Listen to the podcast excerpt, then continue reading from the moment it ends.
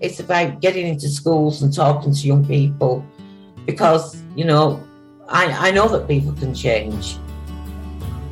Uh, and, it, and it's about talking to people and getting them to understand and perhaps step back from violence and, and prejudice and whatever. And we just need to work together and keep on the good fight there. Absolutely. Hey there, guys. We are ecstatically happy to announce that we are associated with the Sophie Lancaster Foundation. The times are changing, and with the unfortunate death of Sophie, those changes have made a massive impact for the future. If Sophie was with us still today, I can guarantee what you are doing will still be reaching so many lives of young teenagers, young adults, and those who wish to be as different as possible. So, thank you very much. To find out more about this incredible foundation and all the work they do, and more importantly, how you can help, head on over to www.sophielancasterfoundation.com. Hi, my name is Juska Salminen, musician, youth worker, and a producer, and you're listening Chronicles of Podcast with Tom and Jamie.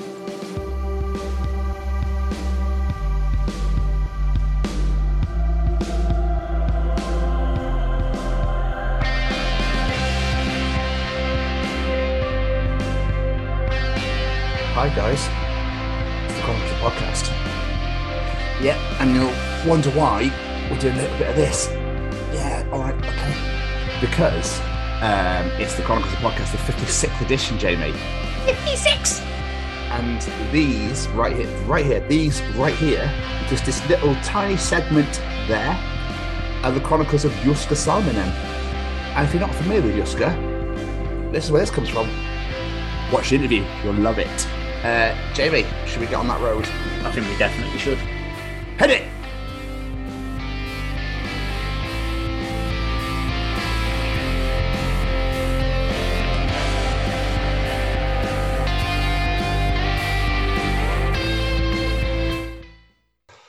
Hello, everybody, and welcome to the 56th edition, 56, insane, of the Chronicles of Podcast. And these are the Chronicles of Juska Salminen. It is I, the bearded Brummy Jamie, and joining me, as always, as always, is this handsome devil over here. It's the Scotsman Tom. Have you watched Addams Family today? No, I just had this tune in my head earlier on because someone was whistling it at work, and then I got inspired. Ah, whistling, but it wasn't whistle while you work. At No, work. No, No. whistle at work. Yeah. No, that's fair. So, you know, I've, I've for, for a split second, I wanted to whistle and I was like, shit, how did it go? Yes, it? that was it, yeah. Um, but it's the Scotsman Tom, guys. How's it going? Welcome back to the 56th edition. Yeah, that's right. We're almost in our 60s. Crazy, isn't it, really? Feeling it in you think- Do you think by now that people would be like, I don't want to come on your fucking show? No. Have you been going for three fucking years? So, yes, absolutely mental. Jamie, Yes, sir. I wanted to bring a, a, a piece, not the piece, just a piece to the to the uh, to the uh, conversation. This uh, I was going to say this morning. Then it's definitely not this morning. Um, it's definitely a bit of evening recording right about now. It is.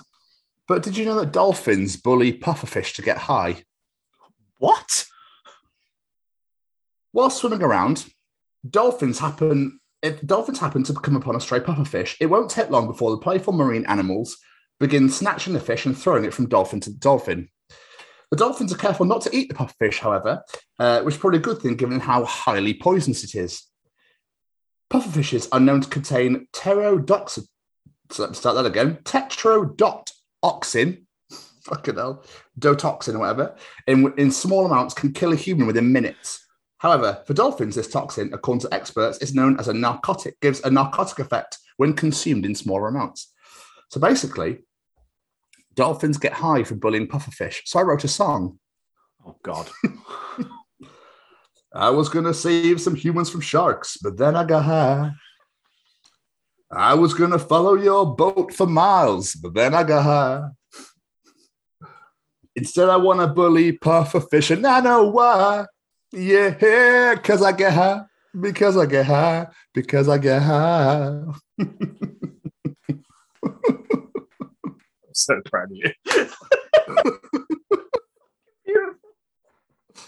I was just I was just uh, Rihannaing last week, and one of the new one of the new girls is a preaches a, a pre-reg optometrist was just just out of nowhere went, "Do you know dolphins bully puffish to get high?" And I went, "So what?" And then she basically informed me, and I was like, "This is fantastic! I'm going straight in the show." That is incredible. And everyone thinks the dolphins, these beautiful, tranquil creatures. Not to the pufferfish, they're not. No, they like being absolute bastards. Dickheads to pufferfish. I love So- pufferfish as well. Fucking dolphins. It's, it's mental that they could kill you within minutes if you eat one. Yeah, I I don't It's know like eat one though. So. It's the Japanese thing on The Simpsons, isn't it? Where they have the pufferfish, but it's got like the how you cut it properly. Yeah, it's like tiny part of it you can eat, and that's it or something. Yeah, yeah, absolutely. best to just stay away. I think can't be that nice. Yeah, I don't. The, the the the Asian community do like to eat whatever the fuck they want. Fair, fair. Do you know what I mean? Like they, Yeah. they had a, uh, was it was it an idiot abroad when Carl Pilkington went to Japan or China, Japan? He took Monster Munch and they had like scorpions and spiders and like ice lolly form and stuff, and they could just eat them. Why would you? Have you not seen The- that? No, but the the one that gets me is shark fin soup. Why would you? Why would you look at a shark and go, "I'm going to make me some fucking soup out of that fin"? No, why? Yeah, it makes no sense, does it? But then again, they could look at some of the shit we eat and think, "What the fuck? Why are you putting beans on toast, you weirdos?" Yeah, it's fine. It's, Because it's delicious and it's very, very easy to make and very simple. And with this day and age, the way people are going well, with money, it's all we can really eat. Anyway, why is it on. um, cold? do you remember? You remember the Platinum Jubilee, I do. right? And you remember how much you hated the fact that they called it Platty Jubs. Yes. Yeah. Thanks for that Vietnam flashback. But it's like, well, it's about to get worse for you. Oh no! Please don't tell me this is about the funeral. So this this is about the funeral, Oh fuck me! and you thought Platty Jubs was bad enough, What have they done? but I've just seen next Monday, well, yesterday, in this, you know, referred to as Statey Funes. and now I want to die. What? Statey Funes. Statey funes. Yeah, you, you, it's almost like you want to give up sometimes, isn't it? You just Yeah. want to be like, do I you just- know what? I kind of want to get my keys, just start walking, and just keep going. Just, I just give Yeah. up. Statey funes. This is why I'm learning Spanish and Duolingo so I can be multilingual and fuck off to Spain and never have to speak English ever again. I bet they're not out there being, ah, bonjour, bonjour, fuck me. Uh, that joke's gone. That joke's gone completely, absolutely gone, completely ruined it. I meant to say hola. What a twat. Want to try That's again? all. Take two. That's all kinds of stu- no, I, no, I don't. I'm actually quite angry at myself. to be quite honest, that was gonna be a great joke, and I ruined it massively. Never mind. Statey. What the fuck? That is worse than Yeah. platty jubs. You're absolutely right. Oh, I don't know. I don't know which is worse. I think just the, just the British public. I think. Yeah, no, But just, just no, no, no. Um, I want to bring one more thing up, um, and this was just the creepiest thing I think I've ever heard. Um, to the point where we did call him out. okay. I obviously will bring it up in the in the catch up, but I was away this weekend, and I was walking through the town centre, and there was a juggler, and there were two little girls, and the parents were just ahead of them. And it was just the one was juggling batons, one was juggling balls. The one juggling balls started to follow the little girls, and he was like, "Would you like to learn how to juggle, girls?" And they were laughing like, "No, no, no, no, no," and they kept walking. They must have been about five or six, and he went, "Well, I'm not going to leave you alone until you do." and started following him. And then me and Matt were like, "All right, Peter, do you want to chill out a little bit?" And he's like, "Oh," and like, what? Because the parents were ahead of the children. That's beyond creepy. Yeah, just a little bit, isn't it? Fair Oh, play I'm to you both for calling him out, though. That is creepy as hell. I'm just going to follow you, and I'm not going to leave you until you do. All right, Peter, do you want to chill out a little bit? It's not Um, good. yeah, no, that's really creepy. Yeah, it's really creepy. And he fucked off then. Any jugglers listening to this, don't do that. Mm. Please don't do that. It's weird. Exactly. Exactly. It's very fucking Very weird. fucking weird. yeah. So yeah, so that was uh, that was an interesting um, moment, shall we say? Yeah, it sounds like it. No, no, no, yeah, bloody weirdo. Hmm. Anyway, Anyway. how are you, Jamie? What's going on? I'm very well, sir. I'm a little bit tired, as you know, as always. But yeah, I'm, I'm good. I'm good. Just happy to be here with you, as I am every single Oh, week. stop it! You don't have to lie to me. I would never lie. Anyway, how are you? no, I'm glad you're doing well, man. Yeah, I'm fine. I'm absolutely fine. I've just had an, an absolute girth of some time off. It's been great. Girthy time word. off. Good word. Yeah, thanks, man. It's been great, actually. Just nice not having to go back uh, until tomorrow. So um, I'm a little bit depressed, but no, I'm joking. I'm fine. I'm absolutely fine. Um, yeah, I'm good, man. I'm really good. I'm actually not tired. Could you believe it? First time ever in TCO It's pod like- history. It's like a revelation thing. I think in podcast history, I think actually, is like, let alone the Chronicles of. Yeah. Um, yeah, I'm feeling, I'm banging. I just love this. Just love doing this. Could someone pay us now, please? Anyone? Anyone? Yeah. At all? Lich, since Bloodstock, that has been my mentality. Just, I want to do this for a living. Come on. Yeah, people, exactly the same as me. Exactly the same as me. So I class this as my first job. Yeah, it'd be amazing, wouldn't it? It would be. It would be great. incredibly. It would be incredibly. Um. So yeah. So what's been going on, my friend? What have you been doing? What's been going on? What have I been doing? What have I been doing? Well, uh, mostly Rihannaing, to be honest. I've mostly yeah, just been Rihannaing my little socks off. I did have a little situation in work yesterday where I got stuck in a lift with a patient for 20 minutes. That was fun.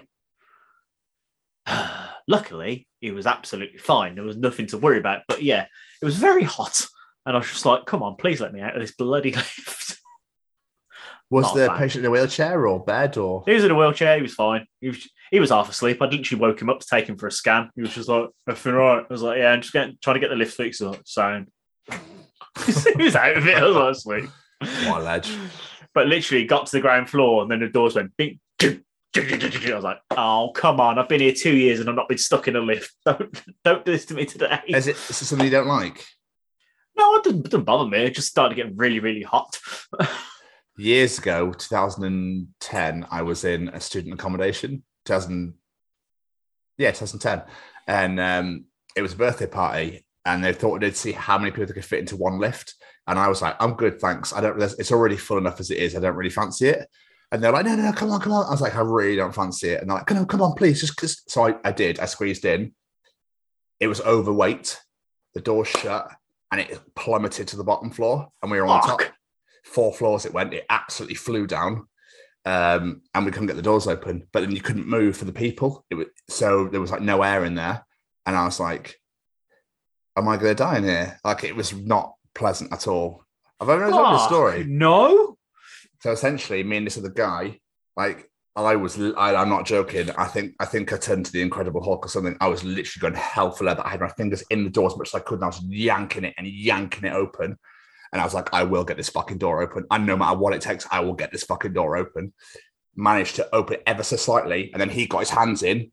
So I got my hands in, and we both were just like, fuck, and just open, and we managed to squeeze people out Shit. because we're pressing like the alarm bell, nothing. There was no phone signal. There was nothing. There's nothing we could do. There was no security at the thing. So we're like, uh, fuck. Fucking hell. we're there for 10 or 15 so I lifts. I'm now like, mm, not unless they're massive, I'm not a big fan. No, I'm not surprised. To be fair, I had a thing where I really didn't like lifts after watching the first Resident Evil movie for the first time. I don't forget that. Do you remember at the start? It's like right at the start. So the lift breaks. Okay. The, the guy. I, I don't know if you can remember. The guy tries to like get out, crawl out of the lift, and then it starts working. And he's like, Mm. and he's hanging Mm. out of it. Ever since Yeah. then, for a little while after watching that, I was like, I don't like lifts anymore. I don't like this. This is not good. But I eventually got over that, and then it gets stuck in one. But no, it was fine. Did it go to the top and it stops and he falls right to the bottom and it takes his head off? Yeah, Yeah. yeah, yeah. Not a fun Ooh. time. Not a fun time. Um, Yeah. yeah, other sorry, than that-. Other than that, I went to go see the kids. Uh, took them to the park. Harrison's Nice. been showing me his new shed because basically. Harrison's gone. Harrison studied to- be a mechanic at college. Now he's gone back and he's doing like general carpentry. So he's like, "Here, Dad, look, Dad, I built a wall." and um, they've basically got an old shed in the garage in the garden garage, um, and he's basically just like been converting it. He spent like all of his birthday money on tools, and he's just been converting. He's like, "This is going to be my work area over here. I'm going to get rid of all this wood. I'm going to build this. I'm knock this ball out. I'm going to do this. I'm going to put a bike rack in here." And I was like, "Go on, my boy, love Fair. it." So yeah. So basically, I'm just going to think of loads of things on building around the house, and I'm just going to get Harrison to do it for me because it's easy. You've not got a fuck. You, your house is tiny. Yeah, I know, but I- I'll think of something. Okay, fair. Convert my loft for my boy, so I can have a podcast studio. That's what I want. Um, and the best thing that I did is I went to the cinema to see Clerks Free. Yes, I cried. Yeah, it's just incredible. It made me so very happy, and I'm not alone because in the Kevin Smith groups, I mean, everyone's posting. Well, I didn't expect to cry. So yeah, oh, just just amazing. I love that man. You, mwah. just wonderful. Look Yeah. on your face right now. It's like I couldn't give a fuck about Kevin Smith and his shitty movies. Didn't say it. I didn't say they were shitty. Didn't say I couldn't give a fuck either. That's just the assumption you're making there, sir. Have you actually seen a single one of his movies? Nope. Why not? Well, you said earlier that Clerks is on Now TV, so you fix it. Fix it. Cool. Not right now. We're recording. Um, uh, other than that, I've watched a couple of things. Uh, I am now on episode 14 of 24. nice. Enjoying. It's absolutely phenomenal. I love the fact it got halfway through and I'm like, well, this seems like the pro- natural end to this story. And then it's like, nope, we're going to keep fucking going. I was Yeah. like, okay. And it's, it's like a whole new story, but in the same day. It's really well written. I was like, fair play. This is good. Yeah, really good. It's definitely the longest and Right. worst day of his life so far. Just, yeah. I love that at the start of every episode. This is the longest day of my life. He only does it for series one. Doesn't happen after that. Thank fucking God. Events that occur in real time. Like, yes, we know they do. you don't told us. to keep repeating it every fucking time. Yeah. and other than that, we've started a program what I didn't expect to watch. Basically, I was at work and two guys were watching, were on about a program. And they're saying, Oh, my wife made me watch it. And you know, I ended up really liking it. And they got me really intrigued. So I was like, I got home and I went, Should we try this program? Let's put it on, see what it's like. And yeah, we watched the first episode. The next thing, you know, like episode two. And we keep going. We're now on like episode nine, and that's The Crown. Oh, Yeah, I'm kind of hooked on a program about the Queen. But there we are then. uh, Matt Smith is incredible as Prince Philip. I don't care. It's wonderful just to watch that alone. It's really good. I didn't expect to get hooked, but there we go. So yeah, There we now. Now hooked Fair. on a program about the Queen. Oh, Okay. and the Great British Bake Off is back. Yes, which is exactly what I'll be watching when we're finished here tonight. Nice. What about you, sir? Seems like you've had a very busy and exciting week. Yeah, so I don't, I don't mean to be un, so unenthusiastic, but like periodic dramas are like, nah, I'm all good, thank you. I'm absolutely fine. I'm not normally. That's I was quite surprised how much I enjoyed it. It was good as long as you enjoy it. That's all that matters. Um, so I've been doing a lot of Rihanna in. Well, I was doing a lot of Rihanna in uh, after we last recorded um, until I have just had five days off, and it's been fucking Ooh. glorious.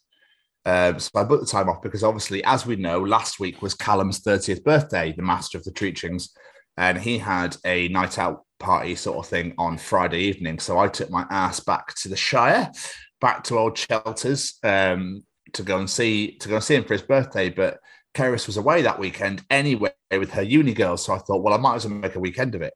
Um, so I ended up, so I ended up going till Sunday. So I was there. I stayed with obviously Helen Jasper. Jasper, a former guest of ours, uh, who still hosts his, his rock show, 11, 12 years in now, still smashing out the park. Um, so I saw Callum Friday night and I met some of his friends. Um, we went to Brewdog, we went to the Frog, and then went to Pigs, but I was not out for very long because I'm old and I'm very tired these days now. Uh, Saturday, I met Matt in the morning um, and Freya, uh, which was really nice. We had we had brunch, darling. Yes, Oh, we had brunch. we had Oh. brunch in Boston Tory Party. Yes, it was lovely, absolutely Boston lovely. yeah. Tory party. Mate, I spent 20 quid on breakfast. 20 fucking yeah, so fuck off. What's wrong with a Um, spoon's uh, breakfast? Anyway. Oh yes, but it's it's like it, it's smashed peas, vegan, darling, and it's like it's smashed avocado on sourdough bread with salmon. Yes, oh darling, yes. right. Um, what did posh people sound like? They're hurt every time they speak. Oh God, yeah. Oh darling, absolutely. I seem to have sat on a bollock. Yeah. um, but it was lush. It was really nice. And Matt will have a go at me for this, but I really don't care. Um, and then we went for a wonder and bumped into that juggler. Um, and then we went to they went to John Lewis. Took a, went to John Lewis, darling. Yes. Oh, John mate. Lewis looking bedding. Um, so then I was like, I'm fucking out of here. So I went back, um, went back to the Helen Jaspers for a bit, and then I met Ollie, Nick, Martin, Liam, Green, Pete, uh, Ed, and John in the frog. And it was fucking awesome to have everyone back together again. It's. That's a big old group of people. It was great. Oh, and I saw Liam as well. Like, it was just wonderful, man. Like it was so wonderful to see all the guys again, just have a few beers and just just chat. It was just nice. It was so nice. Um, and then Sunday, I met Paul in the morning for coffee. I bumped into Ollie again on the way back, and then I came home. Um, but trains, man, fuck trains, fuck trains. They cancelled my one home. Uh, the one going was delayed, but luckily the one delayed is fine because the brand new Electric Callboy album came out on Friday. Hey, Uh, their brand new album. Have you checked it out yet? I haven't yet. No, it's on my it's list. fucking gorgeous. It's gorgeous. Um, especially the choo choo choo. You just have to li- they pretend to be a train on Tekkno Train. It's it's great. You just have to listen to it. It's fucking mint.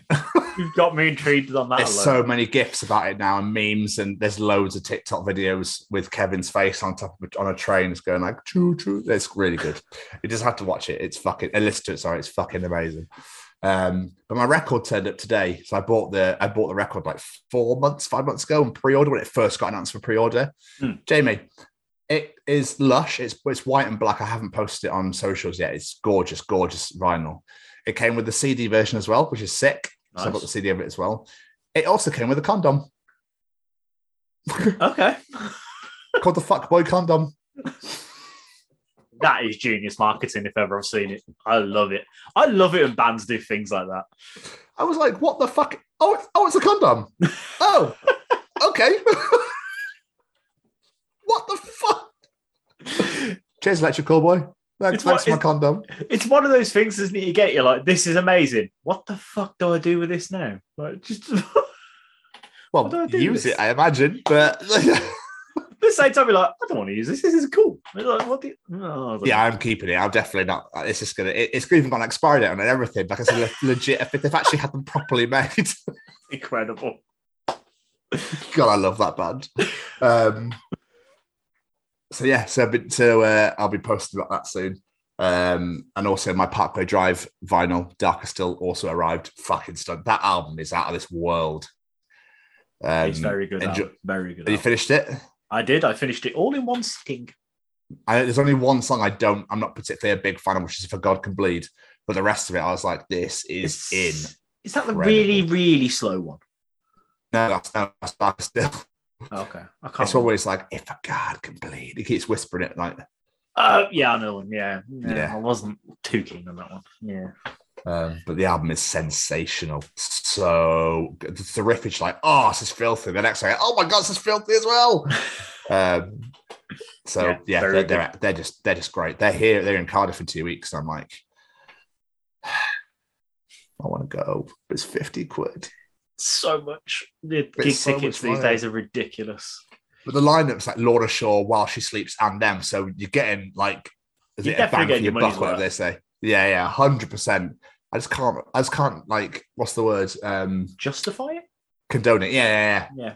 Yeah. And more than understandable Yeah. is it's too much money for gigs these days. Like, did I? I can't remember if I said on here about me trying to get tickets for Harry Styles for Lena's birthday. No, you- she said she wanted them, but you never actually said anything. Yeah, basically, I couldn't remember if I spoke about on the show, but had, the tickets went on sale. I was a little bit late getting to because it's while we we're on holiday and I just lost track of time. But by the time I got on there, there was one ticket left and it was like 130 quid. And then they've gone up now, resale value is like 300 quid a ticket. Like, just, no. I tell you what you can do is you can fuck off. That's exactly what you can do.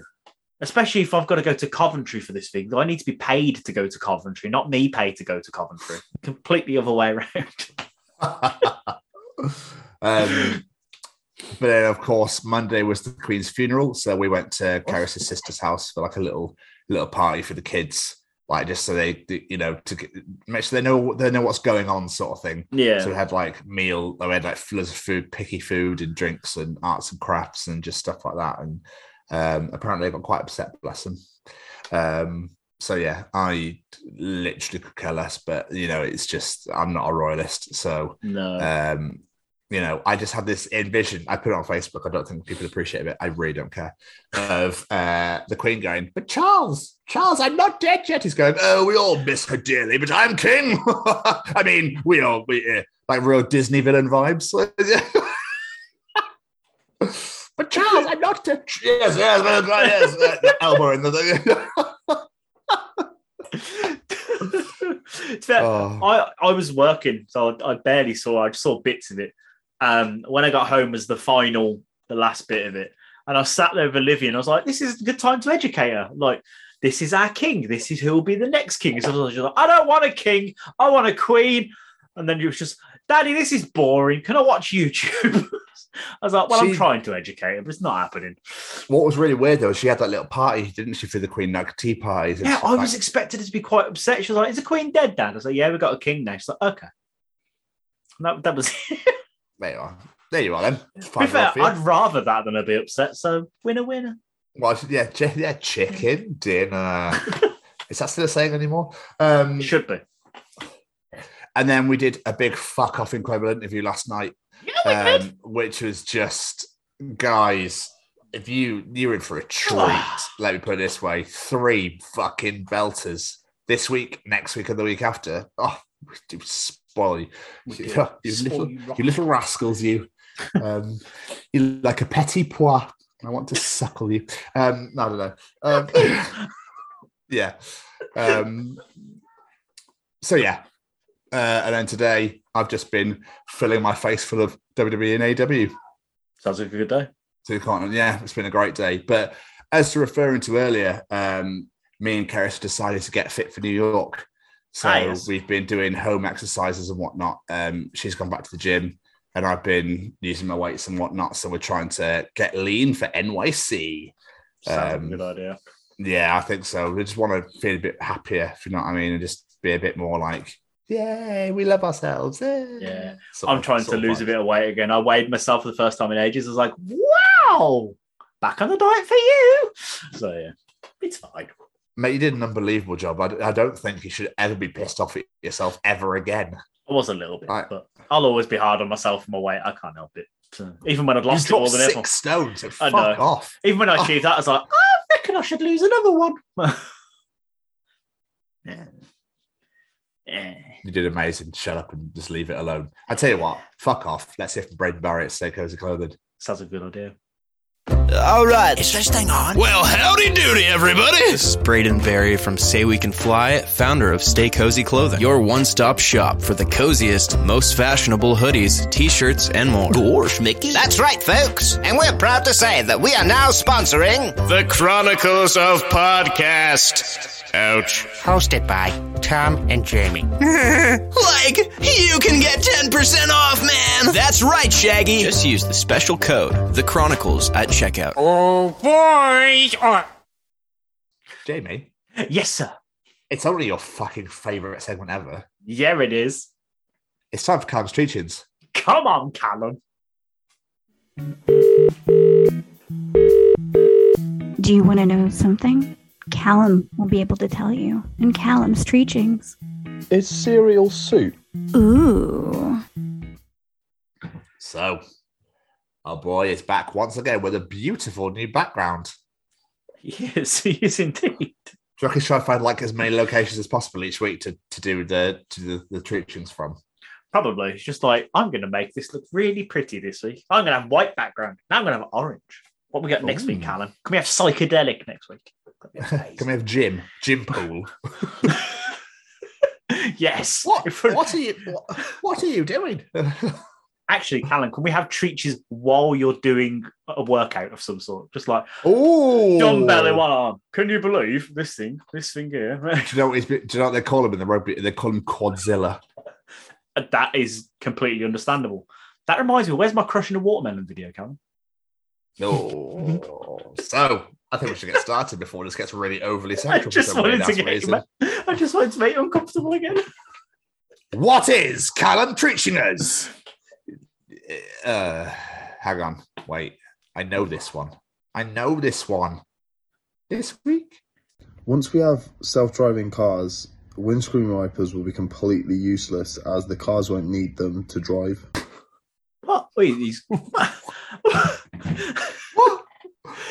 I suppose because it's the weather. It won't need the weather to, to like to clear you off because it's driving need itself. to see where you're going because it's driving. But Oh mate, that'd be even worse, though, wouldn't it? I'd be like, uh, I kind of want to see where I am. It's like, Yeah, no, same. coming down, like, I kind of, I kind of want to know what's going on. I trust that this giant thing that could easily kill me is going to drive me as long as I can see where I'm going.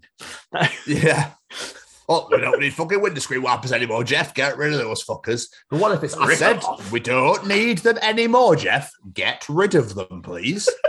don't question my abilities. Just fucking get rid of windscreen wipers. Don't question. I said don't question me, Jeff. Okay. We don't fucking need him anymore because Kim Master's going to drive itself. Okay. But Dave, I need to know. I said, right, Jeff. What did I just say? What did I just say? Exactly. Now get rid of fucking wipers. I don't want to die. I love the fact that this amazing future technology has been built in Yorkshire by a set of Jamie, let's be real, right? Every character we bring to life is from fucking Yorkshire. Let's be real, okay? Yeah? male, female, animal. Doesn't matter who it is. Doesn't matter what it is. They're northern, okay? Every single time. I mean, I could just, I could change it and be like, all right then, Jeff, what the fuck? We do need to get rid of them fucking wipers. We don't need them. We don't fucking need them, mate. Although I love your Australian accent, it does sound better in the Yorkshire one. Yeah, it just it just works. Oh, okay. There's It's something just about it funnier, I think. I think it's, I think it's because all Yorkshiremen are miserable. No, I'm joking. all tight ass motherfuckers are miserable. I'm joking. I'm kidding. Love you, Dad. I got that for a minute then. But yeah, that would scare So, the yeah. living shit out of me, and they should definitely actually keep windscreen wipers on. Yes, please keep windscreen wipers. Let's not get rid of those. They're, they're, No. they're good to keep. But Jamie, Yes, sir. what were you going to say before I interrupted you? I was going to say, I just imagine if they did, you get like the paranoid people just leaning out their window, just trying to scrape it off with their hand. Yeah, that'll have to like duck away from like lampposts and stuff like that on the way past, or trees or hedges. Shit, shit. Motorway be carnage. Anyway, But Jamie, we yes, digress. sir. As always. What else is Callum treating us this week? Being an adult is eating the crust, not because you like it, but because you paid for it. Basically, I always go, well, I'm gonna eat the whole fucking thing. And to the point where you get like the last two, three slices, like, I can't, I just can't, I just can't eat them. I love the crust. It's my favourite part of the bread. The the knobbly, the end, whatever people, the crust. Oh, it's not bread. I thought meant pizza. Oh, that's a good point, actually. But to be fair, I love them on both. I, pizza crusts are the best. Stuffed ones, yeah. Not, I can't do the flat, the, the stone baked ones. They're just so flat and cr- uh, Nah. crap. Oh, I'll no. eat them, but I'm not the biggest fan. But oh, Deep pan, deep pan, or With or a stuffed dip. crust. Oh. Oh yes, bit of hot, bit of buffalo sauce, delish. But I do like the knobbly end as well of the of the loaf. Um, Keris hates it, so I'm like, yeah, I love that from. Are you sure? Yeah, I love it, babe. I don't mind. You know, cheese on toast or soup or whatever. I don't give a shit. best damn bit. If, if we open a loaf of bread and it's a nice thick piece, I'm I'm just like, I'm not even hungry, but I'm having that as toast right now Yes, because it just looks sexy, and I'm going to eat it. I couldn't eat bread on its own though.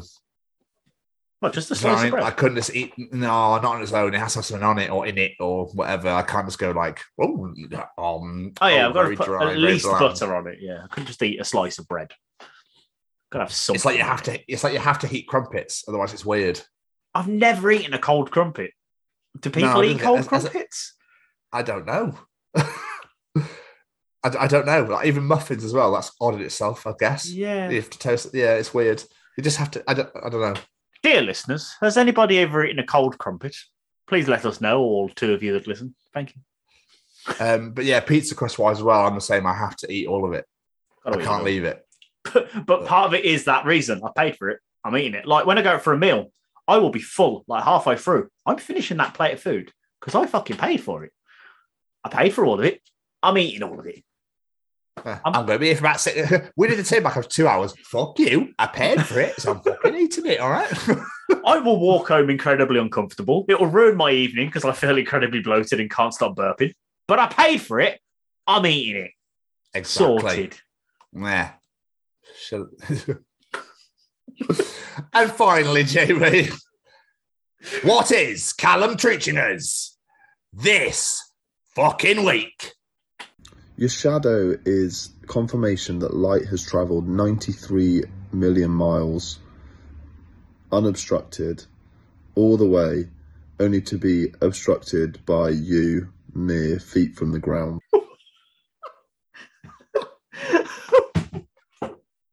The light's like, I'm gonna make it, I'm gonna make it, I'm gonna bastard. Why the fuck are you in the way? I was so glad. Dave, I told him. Dave, I, told, I, I almost made it. What's that, Stuart? I, I, did- I almost made it. This fucking prick's in the way, though. I was about to get there. Oh, that is absolutely beautiful. I sort of feel bad for having a shadow now. That or it hits the solar panels. It's like, no! And it gets soaked in by solar solar panels. Like, need more, must have Nom, more nom, nom, light. nom, nom. Ah. I will eat light. Give me light. it's like a real evil villain no one actually has it pays attention to. Just go, oh, solar panels, they're great. And eventually there'll be like the rise of the panels and they'll come back and start like attacking everyone like a weird Terminator. and they'll never stop working until it goes dark. And we're like, oh, thank God. Then we have to like build our defenses quickly before the lights start, before it gets day again. Why would I watch that? Do you actually? It's so shit. It sounds great. Live in Scandinavia. Everyone to Scandinavia. It's never fucking like there. Good idea. That's how you defeat them. Until it's like summertime when it's just light all the time, like shit. Building underground bunkers where light can't get to them anymore. yeah, brilliant. And obviously, Oh. close to the equator, the more powerful they are. So Africa are fucked. Yes. Anyone around the equator, like Mexico, like all that, they're all screwed. They're like where the, the super powered solar panels live.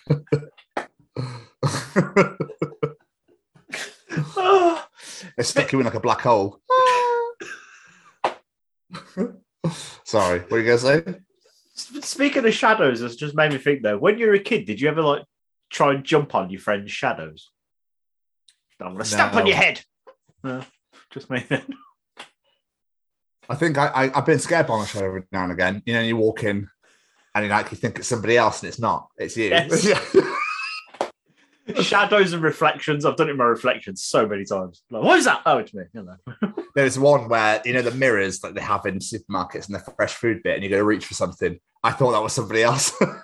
I went, you fucking oh hello. I'm Trying to hold my. Oh, it's mine. Hello. That's uh, that. Yeah, that's good. I want. I bet the Light's well pissed off that we keeps hitting us instead of hitting the ground. I just love how eloquently that went to just go, and then you're in the way. Prick. That's really tickled me. But Jamie, that was sir. another great edition of Callum's Treachings, wasn't it? It another great week was. again. Another Callum. great week again. I don't know where you get these ideas from, Callum, but I absolutely love them. We appreciate you so much, sir. These are, and every single week I then have to follow because Jamie, Yes, sir. it's time for Tom's journal. Yeah, it is.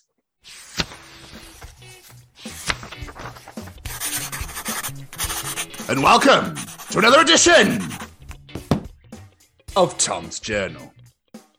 She hadn't made a milkshake in years for fear that they would return. Fuck's sake. She starts the blender reluctantly, looking around. In the distance, there are screams. The boys had returned. They were coming to her yard. So you just said she hadn't made a milkshake in years. Like this is a Kelis joke, isn't it? Like you fucking Oh, yes. Oh, yes. How much, do you start reckon she strong, Jamie. how much do you reckon she regrets over writing that song? I bet she fucking loves it. The amount of people that play that shit. She must be making millions out of it. That's my career. Done one song. Cheers. Then see you later. To be fair, I don't think she has done any music since then. I can't think. I don't think so either. Or that hmm. she has. Well, it's probably don't know about. No, probably. So, Jamie, um, I need to buy some new stamps because I'm not sending out condolence cards with Disney villain stamps on them. No one grieves like Gaston, acts bereaved like Gaston. Wait, wait, wait, wait, wait. Wait, how are you doing this? No one orders ornate funeral wreaths like Gaston.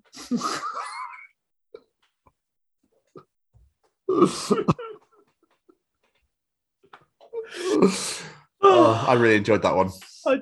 I just like your singing. That made it the best. Thank you very much. um, so this is taking place at Hogwarts. Okay, uh, plumber. So I've come to do your pipes. Someone made a call.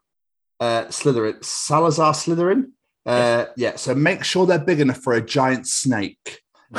plumber. Why? Oh, no reason.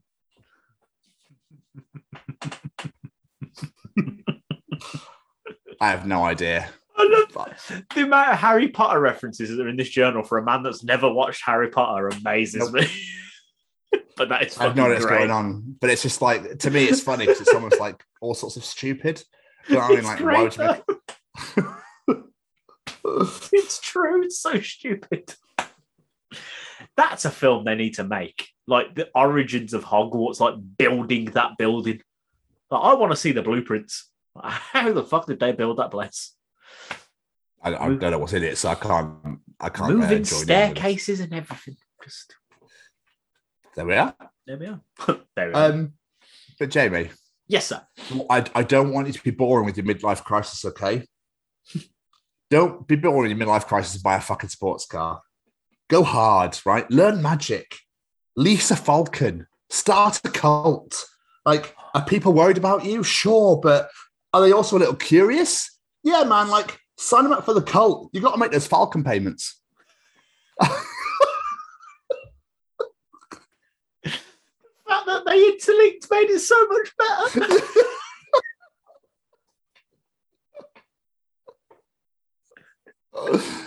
oh, fucking hell. I love the idea of paying for a falcon to just go off you fuck, set it free. Yeah, exactly. I, I love it when I find this shit because I'm like, oh, I've got to wait till two weeks' time to give Jamie this one. Like, oh, I've got to wait three weeks to give this one out. Um, oh, this is just for in case anyone's wondering whatsoever. All right. Um, you know how scuba divers sit at the edge of the boat and then they fall backwards into the water? You know why they do that, right? Why? Um, because if they went forward, they fall into the boat. Fuck's sake. Ah, Oh, Oh. I love it. I was, I was like, he's not going to respond. Fuck. I was like, respond, Jamie. Come on. I, I move on. Fuck's sake. Oh my fucking god! We have to just keep washing dishes and putting them away, and then putting more food on them, and then wash them again over and over and over until we die. Really depressing for, but very, very true.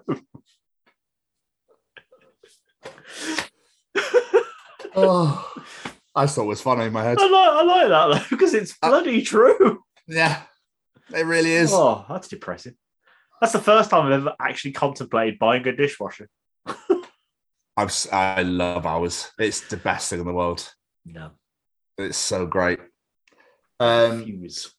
So there's a lady at the restaurant, right? Um, and I just happened to have this conversation of, uh, so sorry, but I'm allergic to gluten, dairy, nuts, and I'm vegan. So what can I get? Uh, the waiter was like, the fuck out of here.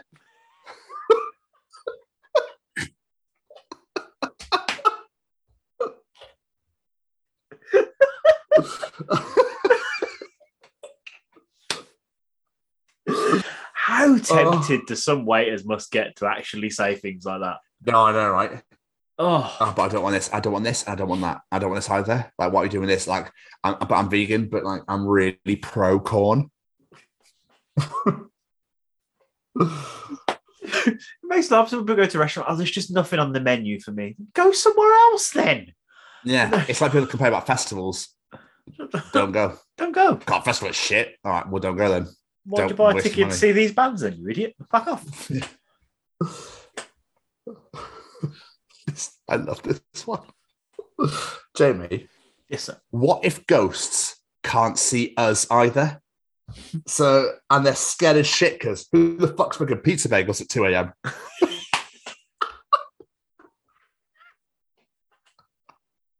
That's a great way to look at it.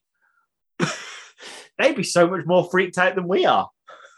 That's what I mean. Like, why is that floating? What the fuck is going on? Like, what the ass? Like-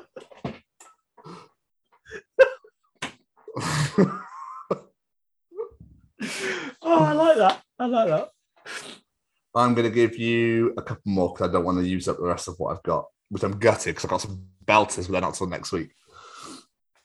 Did you know, Jamie?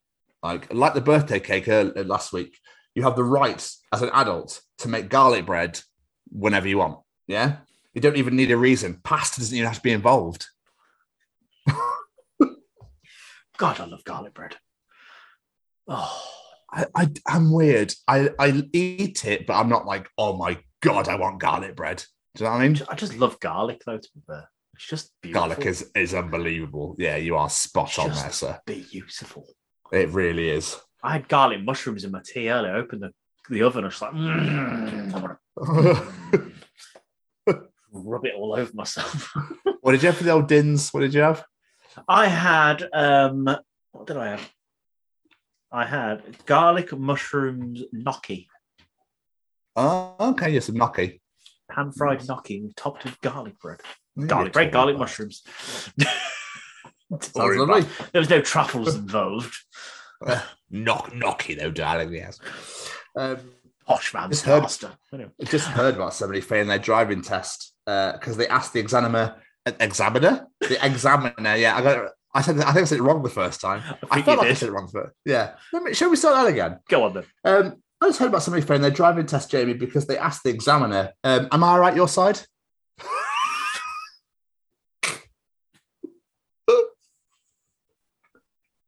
Fuck's sake.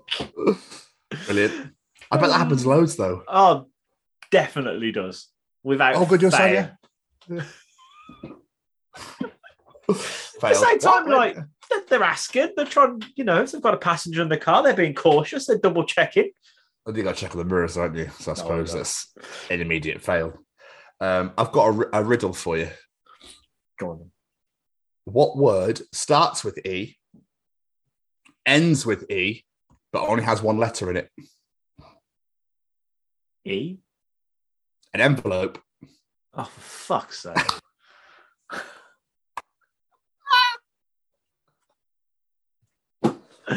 that's that's clever. But that is clever. I like that one. It's really good, isn't it? I like that. I'm Um, stealing that. Oh, you're more than welcome. More than welcome. um, but I've got a little bit of a story for you now. Oh, okay. story time with Tom. Story time with Tom. It it's some of it's funny, but it's also I can see where the error came from, if you know what I mean. Okay. Okay. So this is a story about Francis Bacon. Okay. Okay.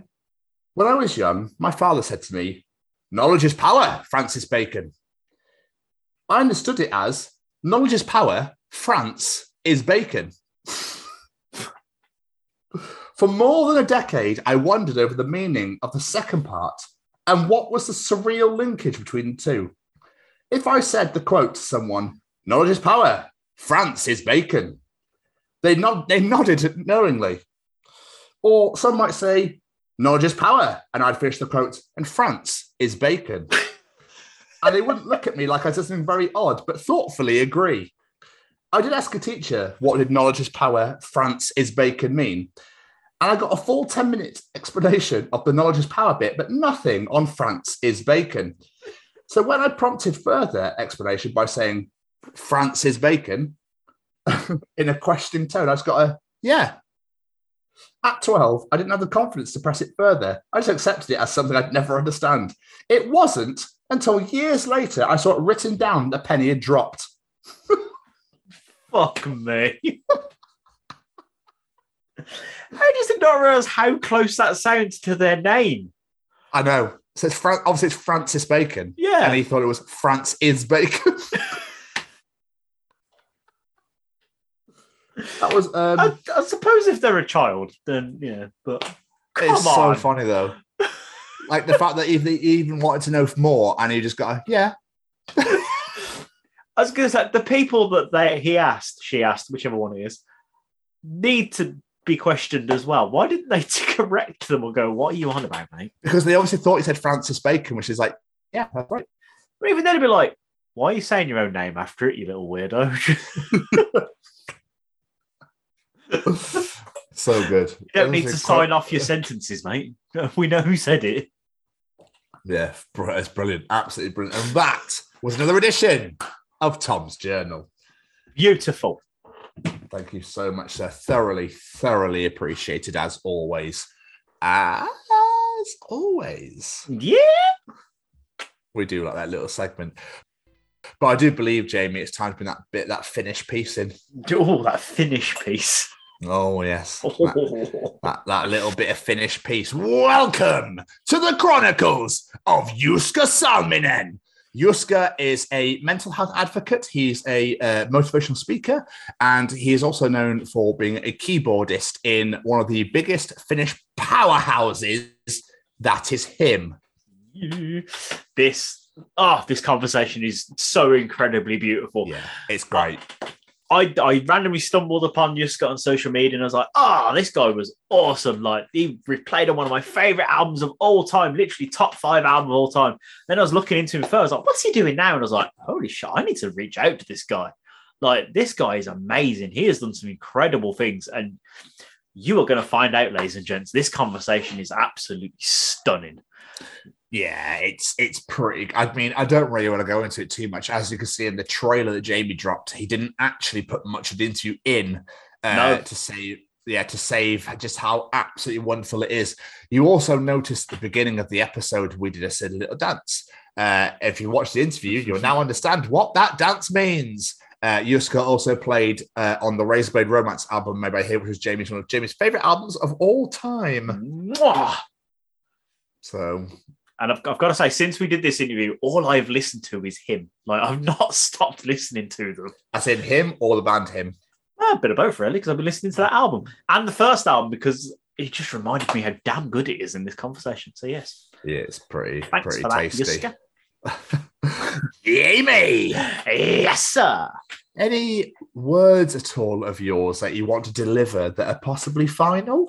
Just a massive thank you to our wonderful guest. It always means so much to us where a guest comes on and they're talking to com- two complete and utter strangers they've never met before and pour their heart out and talk about traumas and experience in their life. And it really means the world. People put that trust into us. And Yuski delivered on that tenfold. So thank you so much, my friend. It really means the world. Uh, absolutely, Juska. Thank you so much for taking the time out to speak to us, my friend. Sit down and chat. We really, really enjoyed it. Even though you are two hours ahead, um, so obviously I think it went quite late to the night, but it was it was just so worth it. And I really hope you guys enjoy this one. It's a fucking doozy, ladies and gentlemen. Here we go. Ladies and gentlemen, interviewing this week, it's Juska Salminen. When we, uh, when we start, should I say something of your queen? Is it like, is it, treat you more as a nation because it's a bit of weird for us? Is it okay to say I'm sorry for your loss or something? Of course, yeah, we appreciate Yeah, it. It's it's yeah. been a weird one because it's like you don't know her personally, but she's Mm. been there your whole life. Exactly, exactly. Because that, that is that is because we don't have we have prime minister and the president, so we don't connect in that sense. I don't even know how it can be, but like she's been there even for us in the newspapers. So, but if someone would die kind of here, I I I don't think it would be exactly the same. We don't have that sort of a kind of like you know um, in our hearts. That's you know, my Yeah, it's it's weird. It's more of like a cultural, comfortable thing. Like I said, it's all we've ever known our whole life. Our Mm. money's going to change. Our stamps are going to change. Everything's going to change. It's it's weird. yeah, yeah. It, it must be. It must be. Uh, it, it, where do I? it looks like I'm watching there. But anyways, because my camera is somewhere here, and I'm trying towards your face. So, anyways, well, I am what I am. It's fine. The other eye is there, another there. something. Like you're watching a tennis match. yeah, the same time.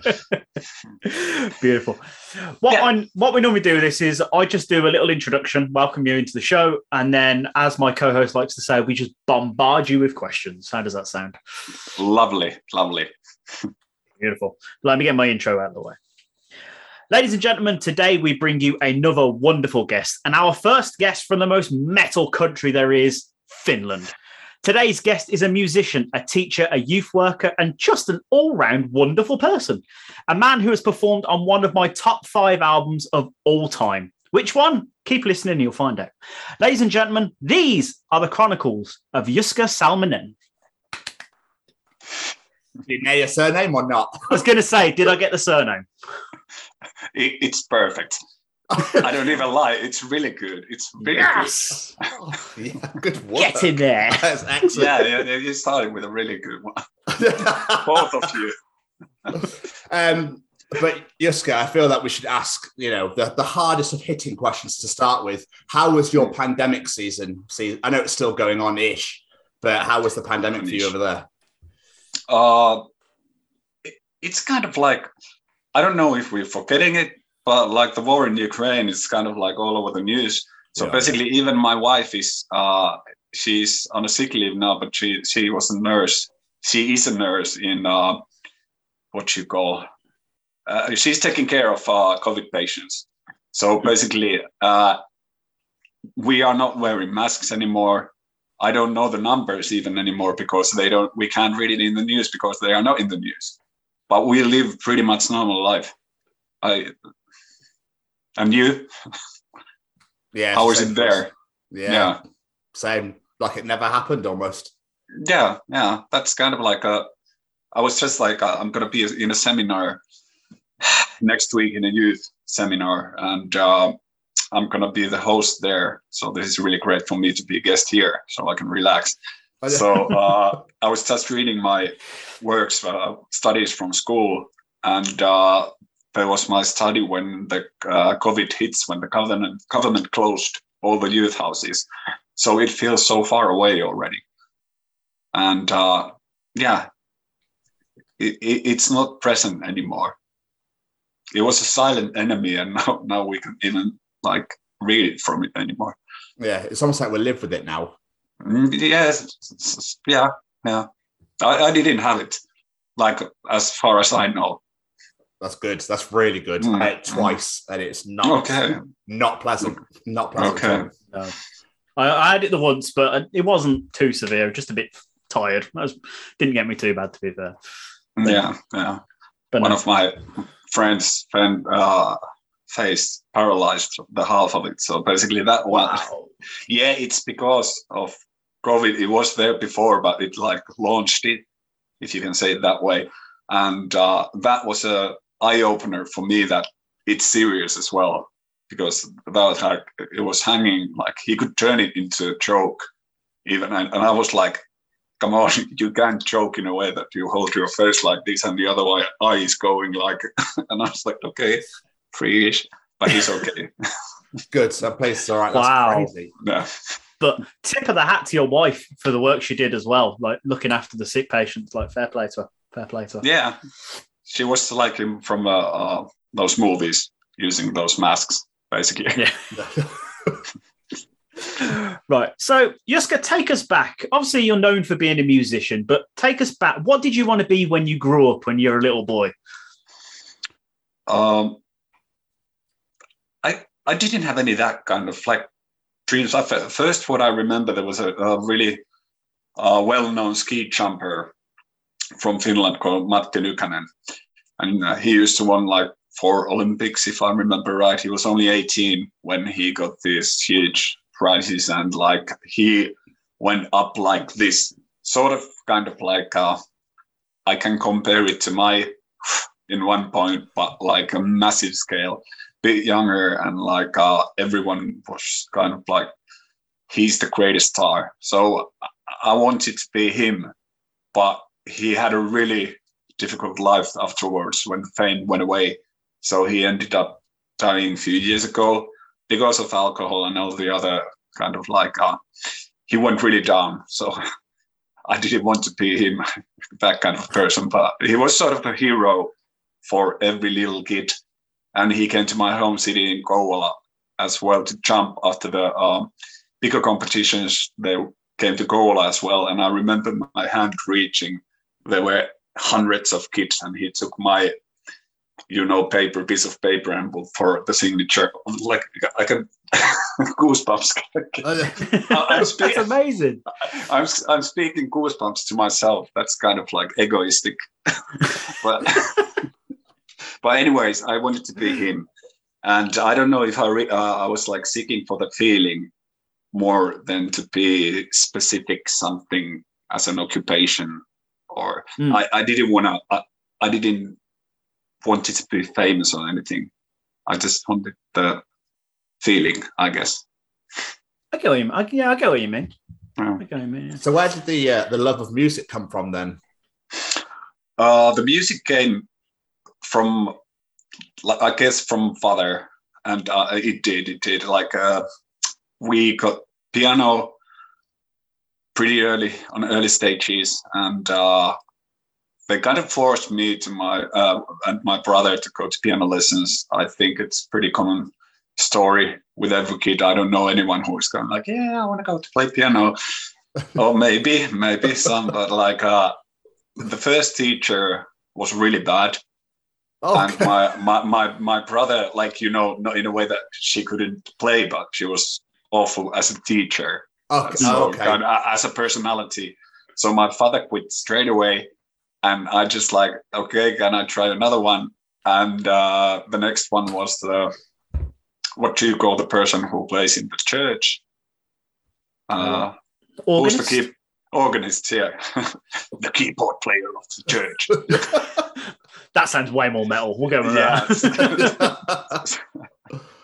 so he was teaching me, and he was much more inspiring, and like uh, that was kind of like how I got into playing.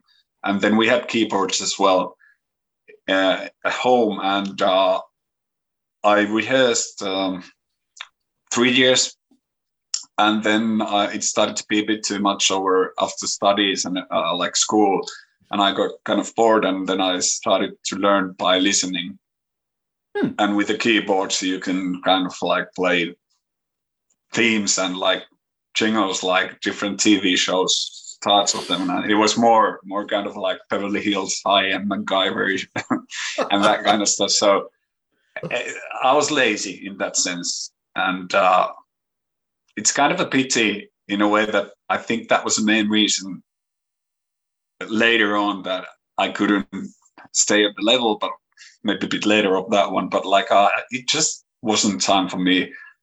I played soccer and uh, I studied hard. My mom and dad were teachers both, so it was a bit too much. But yeah, and music, listening wise, uh, first there was Kiss and Twisted Sister, but there was as well Sandra and uh, the Fox. So it's kind of like a sexy rock and roll. so I read somewhere you were you were a techno guy. You like techno music, was that right? yeah, yeah, that's that's true. That that's kind of like I I've always loved to dance, and uh, that's that was it, it hit me at the uh, Prodigy time. It was the highest peak. Before Prodigy, there were a bit like uh, underground techno, and uh, then Prodigy came to play in Finland, and I was 16 at the time and uh, I remember what uh, going to see them, and uh, I was touching Keith flint there to the shoulder when they asked everyone to come to uh, dance on the stage, and I was like, "Whoa!" He looked at me. so again, the feeling. I don't want it. I didn't want to be uh, Keith, but I, I just I got the vibe so much that like, uh, yeah, I love I, I love techno and I love dancing, and I won a dance competition in uh, Brighton when I was in study school. Yeah, boom, boom. so, so what made you want to start playing in bands and playing music professionally then? Uh, I never, I never actually wanted to play as a profession, and still, even it feels like I never kind of played in profession, you know, like a professionally. Even I hit the heavy league, literally. Uh, there was a band called the Swampies. The Swampies, how do you say? Yeah, my friend built it up, and it was like uh, lyrics from the B movies. You know, they there was something like uh, "There's something strange in the neighborhood, something lurking, something Yeah, kind of yeah. like yeah." And uh, and I was a singer. It was kind of like a punkish, rockish band, and uh, it was the first band, and it was fun. And then came Marianne, which used to be To/Die/For, and they wanted to have a keyboard player because uh, they changed their direction more from glam rock to gothic rock around 1997, 98. And they asked me uh, to play there, and I only got to play in Marianne for half a year or so before I joined HIM. So it was kind of like I didn't have any. I didn't dream to be in a professional music career in any point. I didn't even have time for it. It, it just sort of happened. yeah, it, yeah, it, it actually it did. It happened so fast. So, so how did you go from playing for six months in that band to then joining HIM? How did that happen? Um, this is kind of like I'm thinking if I tell the longer version or a short version. Go for the Whichever long- version you go want to tell. longest. Go, go yeah. I, I, I go for the long version. Yeah. So basically, let's go back to Prodigy time. Uh, I was in high school. It was the second grade, I think, and that was when I had uh, blonde hair and using eyeliner to make the beard a bit darker. Just like I wanted to have the beard, which I have now. Now it's gray. I should do it again, but grayish, not gray. But at that time, I was more of a techno techno dude completely, and uh, then came Marianne and uh, Jape, the lead singer. At, at that time, local bands were still huge bands. For I, I mean, it, not huge bands, but I consider them to be like uh, celebrities. You know, in a sense, of, I don't think it's the uh, same way anymore. But if you have a, a local band, it's not like uh, it's easier to get to play and to get your name because of the social media. And at that time, if you played in a youth club, that was a big thing. If you played in a uh, in a like a bar, it was even more. And uh, when they asked me to play in the band, I got more into gothic music. Obviously, I sucked in the influence, and uh, that's that's there was Paradise Lost and Type O Negative. So if I wouldn't be in that band, I might still be living in the techno of not the not, not the 90s dance music by far, but uh, sort of more like uh, well techno music, more more well never knows what would have happened. But then I moved to oh what's the next step? I went to army. Oh, really? And uh, yeah, and uh, we have to go to army. And here it's like obligatory. How do you pronounce it? Good work. Yeah, nailed it. Cool. yeah. But- yeah. Anyways, uh, I went there, and for the first time in my life, uh, I got depression, and I had to quit the army. It was a really, really difficult time for you. I, I thought I'm going to lose my mind. It was back in the 1997, So basically, I didn't know what is happening to me. Everything before that one was uh, really easy. I had a really safe surroundings when I was a child. Uh, I went to secondary school. Everything was okay, and uh, nothing, nothing was wrong. High school, I got a high school love for four years, and uh, the Beverly Hills kind of life there. But in the middle, I was having time of my life. Then I went to army, and all of a sudden, I kind of like couldn't concentrate anymore, and it went harder and harder and harder. I mean, the point I just had to escape. I, I, I just had to quit it, and I, I went back home, and I was just like, "What is going on here?" Uh, it feels that someone sucked the brains out of me, the feelings and the emotions and everything, and I was just sitting there with a, like a clip, like my eyes, kind of like I didn't have any spark, maybe a bit of there, and uh, that is the reason I moved to Helsinki at that specific time because then I when I started to feel a bit better, I applied to school and got in to a restaurant school. And there I met a good friend, Tero, who introduced me for the first time uh, the first album of HIM. And that was kind of at the same time I was in Marianne. The Gothic was coming for me, uh, the Gothic music. And then I heard HIM and I was like, wow, this is insane. This is absolutely insane. You have the massive guitar riffs and then Ville's voice. And it was like down and up and down and up. And it, I, I think it was because my life had been a bit of the same first up and then really down. And I started to build myself bit like as a whole person again. And uh, yeah, HIM came in a really good moment. And I've heard several stories that people are saying that HIM music has helped them. And I can realize it because it helped me back then. And uh, the feeling was really strong at that time. Uh, and now this is the longer version. So now we are that I am living in Helsinki. I've been introduced to HIM with the album. And uh, then there was a person, another friend uh, I got from school was uh, who know, uh, knew Pätkä, the drummer from HIM at the time of uh, Greatest Love Songs. Yeah. So that was kind of the next step. I you have to understand that I didn't climb the steps to be the keyboard player of HIM, but I kind of like uh, maybe reach for that same feeling as like with Matti Nykänen, the ski jumper Mm. to get that autograph, to get that specific special moment to meet Ville.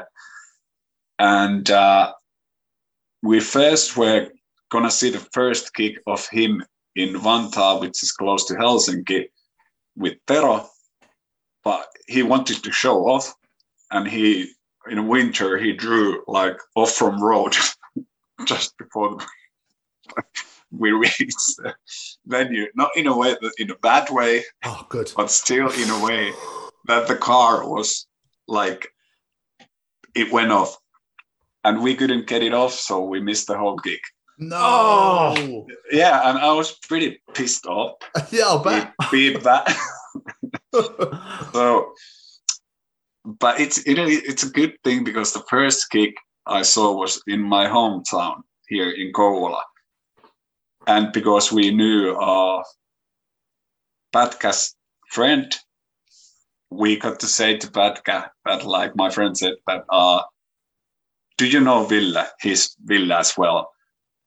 Um, this is so confusing, but the uh, the person who knew Pätkä is Ville as well. So we got to Okay, go to talk with the same things, kind of like he said, "Hey, I know Ville. And like, uh, how do you know Ville? And I'm like, "Okay, he's my friend from school," and we got to talk. And then he asked in some point that like, uh, "Do you want to go to after party?" And I was like, "Yeah, I want to go to after party. Of course, I want. you're my favorite drummer, man." so then we went to our hotel and uh, in a hotel room in my hometown i was uh, partying with uh, Pätkä and i remember Linde guitar player was there as well and some technicians I was like, what is going on? Now I am there to play, uh, rock in my favorite bands, uh, not rock, but like rocking the party in hotel room. And uh, uh, that was kind of like, I heard that and went there and opened the door. There was Ville and Mika and Ville says like, paskameno, which means like, this is shit, and put the door closed straight away. there, there he was. I was close to my, you know, my star, my shining star. and that was another step. There was another moment, and uh, kind of like maybe I like subconsciously been trying to reach Matti Nykänen my whole life. the same feeling again and again when I was a kid. It just like clicked me now. But yeah, that was another step, sort of in a way that like I I got to know the guys, and uh, then it took about a week, and then I got a text message from Pätkä. We changed numbers, and I didn't think that like he would ever ever connect, uh, contact me again. And then all of a sudden, I got a message that, "Do you want to go and like have a beer with me?" And I was like, "What, what is going on? Why is what? Why is a favorite drummer of my favorite band ever in the world wants to have a beer with me?" So it's kind of like a mystery. This whole freaking world, because HIM was Metallica for me. Hmm. If Lars would have asked me to have a beer, I was like, "No, I'm going with Pätkä." it's kind of like, yeah, and just try to trying to give you the like the feeling I had at that time. And I went to have a drink with Pätkä, and uh, it was amazing. I was asking pretty much the same questions that people are asking from me occasionally. That do you get any money? And uh, easy it is to be with uh, with the fame and like do you get any girls and all that like same same thing is but it's the way it is. And uh, it was a nice evening and uh, that's that was kind of like a third step maybe closer to HIM. And do you want to ask something in between because this will come eventually No, I'm, I'm loving the story. going. I'm loving Keep the going. story. Yeah, Keep yeah, going. Okay, yeah. And well, the next step was actually when I was walking, uh, I saw Ville and the bass player of Amorphis, uh, Amorphis in one bar, and I was like, okay, now I'm gonna be had a bit of like a how do you making myself a bit more brave and walked in and said to Ville that I know you're a drummer. can I sit down and like can I sit down the table and that kind of like maybe that's kind of a groupie kind of thing to do. But anyways, I did.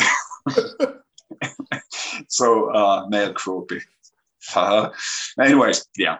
He said actually in some interview, Ville in Finnish TV, that like uh, they were asking of the new keyboard player, and he said that, that there was Juska from Kouvola that like uh, he was kind of a male groupie who tried to get close, closer to us. There was a bit of truth in that one. I was going to say they're not completely wrong. Yeah, not completely. But- yeah, no, okay. But I sat down to the table and like uh, I had uh, EP, my um, of two, uh, of Marianne's, and uh, it was kind of like I asked, uh, "Do you want to come come to listen to it to my car?" And uh, he came there, and I was playing my first demo of- of my first band to my favorite singer uh, in my car in Helsinki, and I was like, "Okay." Life magical moment again. Ville Valo is sitting next to me in my crappy car listening to my demo. I was like, it's okay. And uh, he, I gave him my uh, album, uh, The Greatest Love Songs, and he signed it. And uh, there was a year 1998, and then he put a line and three under that. And it took me quite a while to understand. And it was like 1998 divided with three, and it was 666, obviously, but I didn't get, get it at that time. That's clever. yeah, yeah. And uh, there, that was a one step. so uh, the next one, they came to play to Kouvola in the same bar.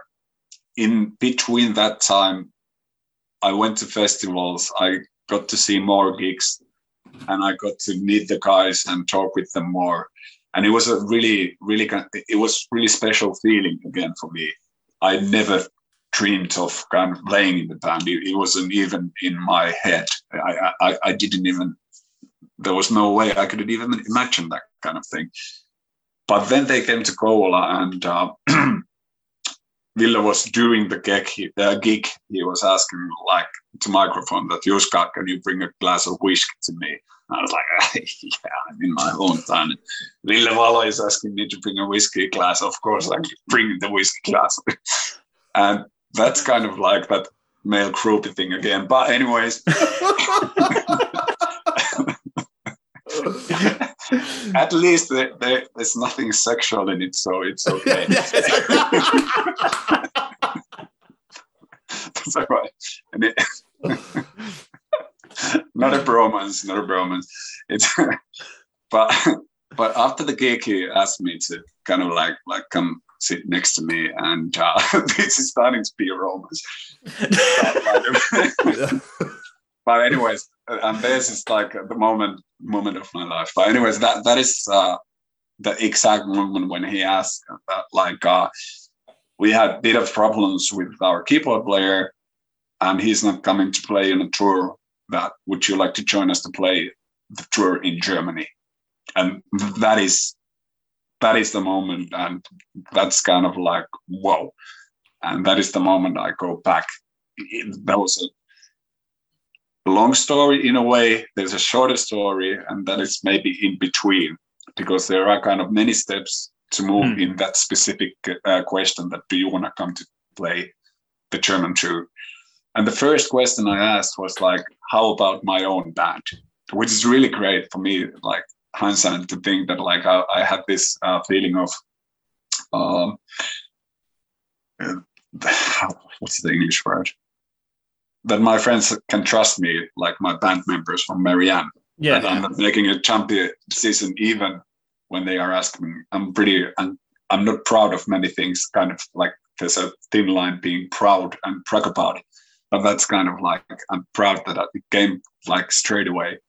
How about my own? band? He said like, hey, you can, you can do that, that as well. That this won't take your complete time. Of course, it will take everything. but I didn't think that back then. But that's kind of the story how I got into band. And That's yeah, it's nuts. I just love the fact though your favorite band and you just managed to slowly climb that ladder to being a member of the band. That's mental. Yeah that, that is that's a really well used word because I, I like complete mental case going down and going back like freakish way in a way. Yeah, it's mental. It's I'm nuts. use that word. How what? How was the German tour? Uh, German tour before that one, because this is a podcast and you want to hear stories, chronicles. Oh yes. I have to tell something before that German tour. Uh, the next moment, because this is so uh, mesmerizing and magical, uh, they gave me the album. Uh, the, I had the album list, but I had to rehearse the songs. And uh, Ville was gonna come to my place to to teach me the songs. So from that moment in hotel room where they hit the door and said it's shitty, shitty feeling, then he wanted to come to my home to teach me his songs. So come on, universe, it's mental. so, so you know the eye, uh, fish effect when you watch from the uh, door, fish Hmm. eye, fish Yeah, eye, yeah. uh, yeah, yeah. Yeah. So you can hear the buzzer sound, and then you can hear the elevator, and then you can. I, I'm watching that the long hair with the leather jacket is coming and pressing the ding.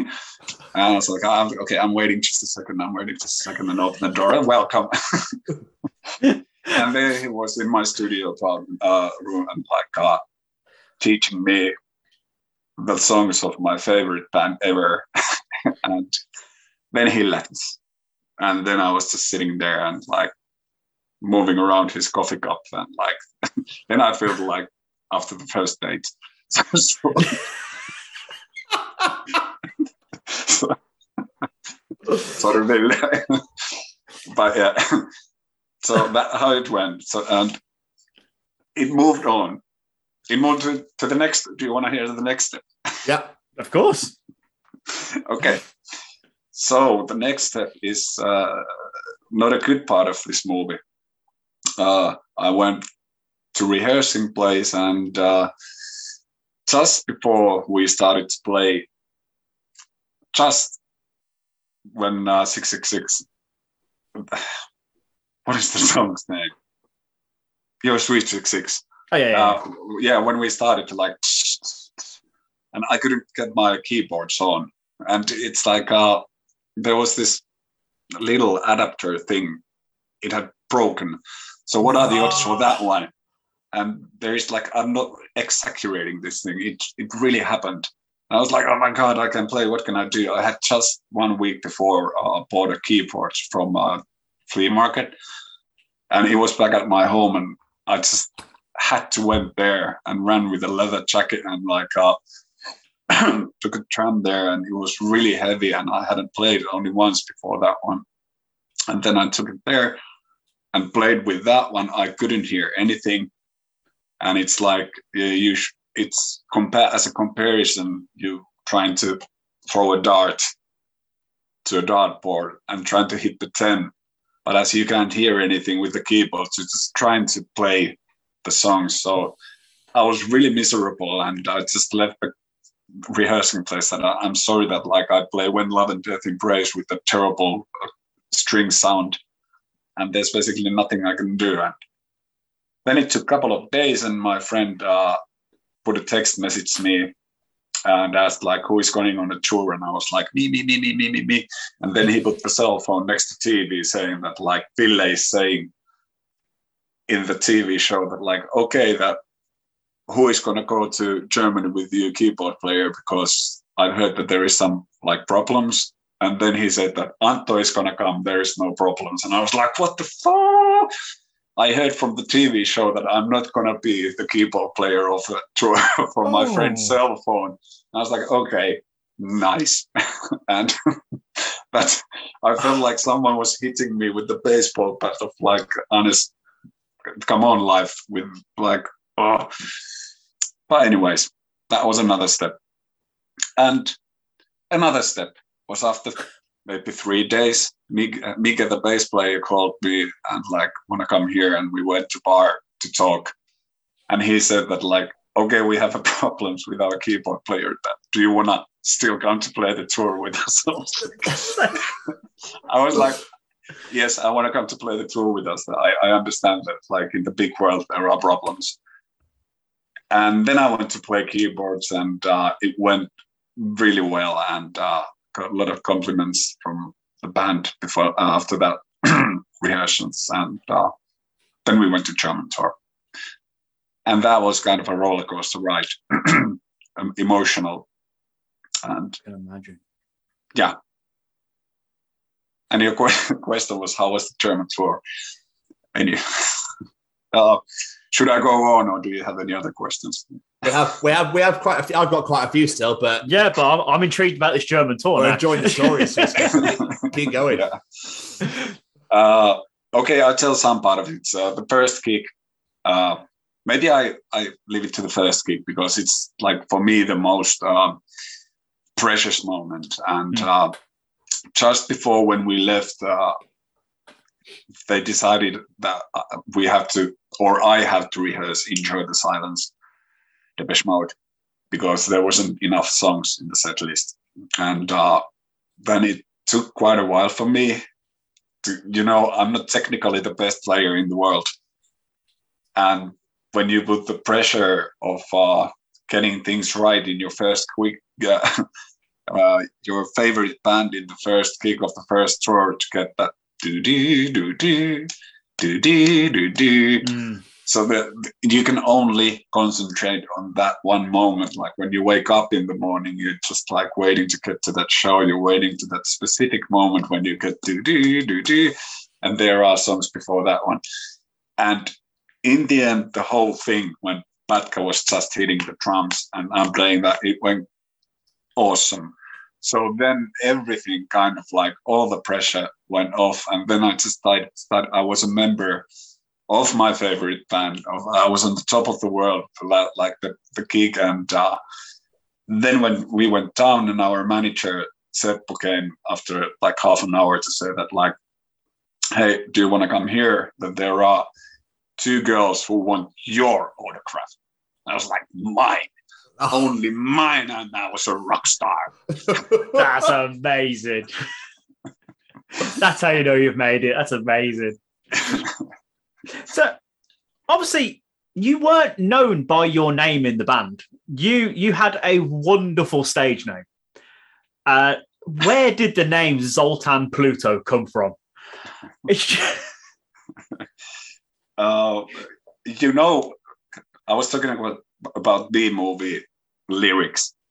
Uh, they had kind of like nothing to do with the Swampies band to him, but Ville had watched the movie Hound of Dracula, a B movie, mm. and the hound was called Zoltan.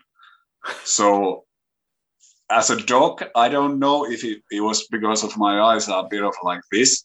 I think that that is kind of like the cute version. The other version should be that like they once said that like you go there, dog, and bring us beer or something. Anyways, either it's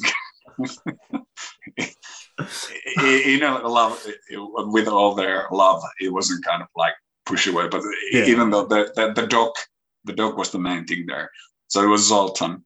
And everyone knows Pluto. Basically, Pluto is another dog. So basically, it's two dogs, and uh, it, it's it's it's freaking weird. Yeah. Not the answer I expected, but I love it. It's amazing. Yeah, yeah. And when we went to Hungary, I got the like a uh, this mug, the name mugs. It's kind of like their Joltan is kind of like a John. So I think you hmm. can imagine, I go to Hungary and I got Hungarian name with Pluto. It's like John Pluto or whatever. It's like oh, Pluto. Zoltan Pluto. It's so now I, I still have the mug with the Zoltan. That's oh, awesome. Awesome. Yeah. So as I said in my intro, like you performed on one of my favorite albums of all time, that being Razorblade Romance. But mm. before we get into the nitty gritty of that record and whatnot, thanks to my friend Andy, I discovered what's known as the Slippery When Dead demos. Mm. Um, the songs on those demos, the songs sound a lot more like Greatest Love songs. That sort yeah. of sound of the band. Do you remember much from those demos? Were you involved in those, or was that before you came on board? Uh, I wasn't involved to them, so I'm never taking credit of anything I haven't done. So basically, uh, I came to already served table. So that is that is what, what happened, and uh, I loved that slippery when dead. I loved the sound. I, I it was exactly what uh, it should have been. but yeah. in in my fan mind, in my uh, what I what I was like, what HIM was for me. But I think that, and it was kind of like, you can't put join me in death with the five minutes version, and uh, all the drums were with drum machine, kind of like the, the, they went live drums, and it was just it wasn't meant to be. No. So basically, then then uh, arra- started like from the re- rehearsing place again to come closer to the ver- uh, or to co- complete to be the version of Razorblade Romance, and um, yeah, that was a kind of like a mid stage and compromission from labels and Ville, I guess, to move to Razorblade Romance. Yeah. I was a mere keyboard player. I, I, I, Ville is a mastermind. You, I, I think everyone knows that. Yeah, that he, he's the genius behind. But there's still room for the band as well. But I guess Linde did a bit more, at least in the first album, and uh, I was kind of like a how would I say? I was a Kouvola, home city, little guy from here, member more than a one of five. Yeah, I get what Uh, you mean. Yeah. Yeah, yeah, and I, I didn't mind. It's just like I, as I said, I don't want to take all the uh, uh, any credits of anything. I did some arrangement there and there to the songs, but I would love to say that I came up with a, a join me intro, but I didn't. It's just like uh I, maybe I shouldn't. I would like be like, yeah, I was the main guy, like an intro there with the millions of listeners and everything, but I played it. You play it at that's least to the yeah. album. That's all that matters at the end of the day. You're known Yeah. for playing it on that. Uh, How was the recording the album? Because memory serves it because the big names had performed in that studio where you recorded it. that that is something uh, we just was it last year or year before that when Bohemian Rhapsody came to movie. Uh, what, Couple have you seen it? now, yeah. yeah, yeah, I've seen it. Yeah. Yeah, for me, when I sat down and watched that movie and saw like the aerial f- clips coming from the same studio, you know, uh, establishment establishment shot Yeah. Yeah. going there, it was like I was like, whoa, I was there, and now I'm watching movie like where I was, and uh, no one has ever said so. This is I'm this one I'm gonna keep to myself that like I don't want to hear if it's not played with the same grand piano as Bohemian Rhapsody is because I, I I just I, I I want to believe that one, and it might be or it might be not, but I don't want to call to them that was it because it, it, it's just like the the understanding of it. That it, it is even recorded at the same studio where there is like Oasis, Queen. Well, well, if you don't know, listener, Google out Monmouth Wales Studios, so you see the list of this big of Yeah. um, different bands, and uh, it was awesome. It was a bit difficult for me as well. Uh, I hate studios. I hate when the rec button, the red button is on, and uh, I hate mistakes. It's kind of like uh, it was starting to be quite pressure at that moment as well. That like uh, I wasn't as professional as the others were, so the pressure was building really high. There was John Fryer, and I heard all the names, Nine Inch Nails, and everything. And I was like, okay, it's really going to the big level. So when you are there and there is uh, uh, record label is investing a lot of money, and there I am. You know, now you heard the story how I got into the band, and it didn't take that long time that I'm in Monmouth Studios playing with the grand piano of Bohemian Rhapsody to make the album. So being a little guy, being a fan, being a member of the band, it was all here. So everything didn't go as planned. So I fucked up the first. Okay, can I swear? Yeah. Oh, yeah, yeah, yeah, Yeah, yeah. yeah, yeah, yeah, yeah. I don't normally swear, but I got into the deep memories. That like, it, it, it- I, I really don't swear, but like that, that's it, it wasn't fun. Obviously, if you do work with John Fryer and you don't like complete thing is there was programming for the first time to myself. I was playing the Merian EB in a demo, demo studio in Finland, and I, it was played live.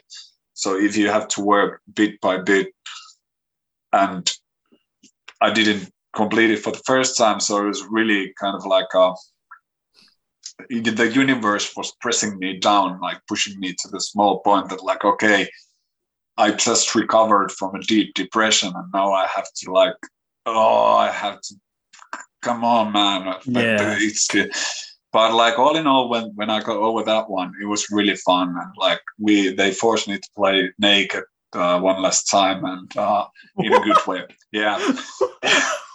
If you don't want to, if you don't play naked, we're gonna play that one last time. So I was playing one last time naked with the Rhodes piano. So that, that's a fun. and they were actually naked next to me, sitting in the lotus position. now you're humming the spirit in. So Fucking brilliant. there was a lot of fun. We were watching a lot of movies, and uh, there was a chef coming every day making food like what we wanted and it was it was kind of i didn't even remember of the chef thing that like he came there asked what we want to eat and it was that rock and roll star life and we went to walk up to hills and uh, uh always it was a bit boring in some but but still playing uh nhl games with Gas. We bonded really fast because he and both are hockey fans. And yeah, and guys were doing some funny things while making the album. they Kind of like playing with the capes and just to to get the get the feeling into it. Mm. And there, that that is awesome because I I have a really open, open, still quite open, a bit open wood from recording uh, albums in studio. Now I'm doing it, and now it's fun with a in a band which I'm in now, Reine. But back then it was it left a real huge uncomfortable scar. yeah, yeah. Okay, okay. But yeah.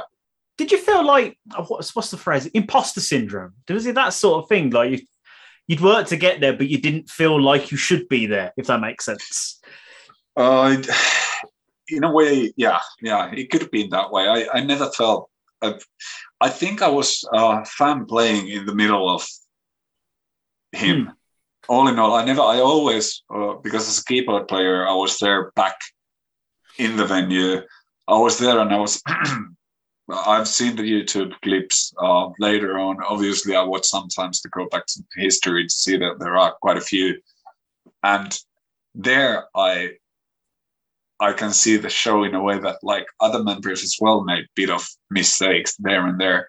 But for me at that time, everything else was perfect band all the time. And then there was me, who was mm. just a, like a little guy, little shivering guy. Not anymore at that time when I was playing gigs in Germany for thousands of people because it was in a backspine. I was a rock and roll star at that time, like feeling at it at least. And uh, in studio, it was still difficult. It was really difficult because, well, you put it pretty well. Maybe I didn't feel like I was supposed to there. I wanted to be there, but I was in in environment, and the depression was really close still. So it really took a lot of toll from like from me to put myself together to perform in such a high level. And yeah. everything happened so fast. and obviously that album sent the band into like the stratosphere huge hits yeah. singles music videos even for some unknown reason releasing that album under the band name her in america like mm. did you expect the album to be as successful as it was uh, sorry well there was this uh, misprint or can you say it that way that there was only like uh, one last time was missing from the album so we said back then this is going to be uh, someone's going to pay a lot of money from this because they they're going to be collectibles. But uh, I wasn't thinking. I thought that like because he was growing up before even the album in Germany, we saw that it was like a more crowd bit by bit even before uh, the explosion. but I thought it could happen, and I think that the band felt as well that there is something growing up in Germany, and it was Germany who open-heartedly took us. And in the end, we did, and Ville did so much promotional work. He did actually everything. Our manager, rest in peace, Seppo, put a lot of effort to get us everywhere. And in the end, I think it was the youngsters who actually made like when you get the emo sort of music, metal combined to the uh, Edgar Allan Poe like Ville to the hearts of youngster teenagers, you hit the jackpot. And then they started to come. Like I, I remember in Berlin or something. They opened the door while I was still like doing something to my keyboards, and the, they were running like youngster teenagers. They were running next to the stage, and I was like, okay, I'm going away.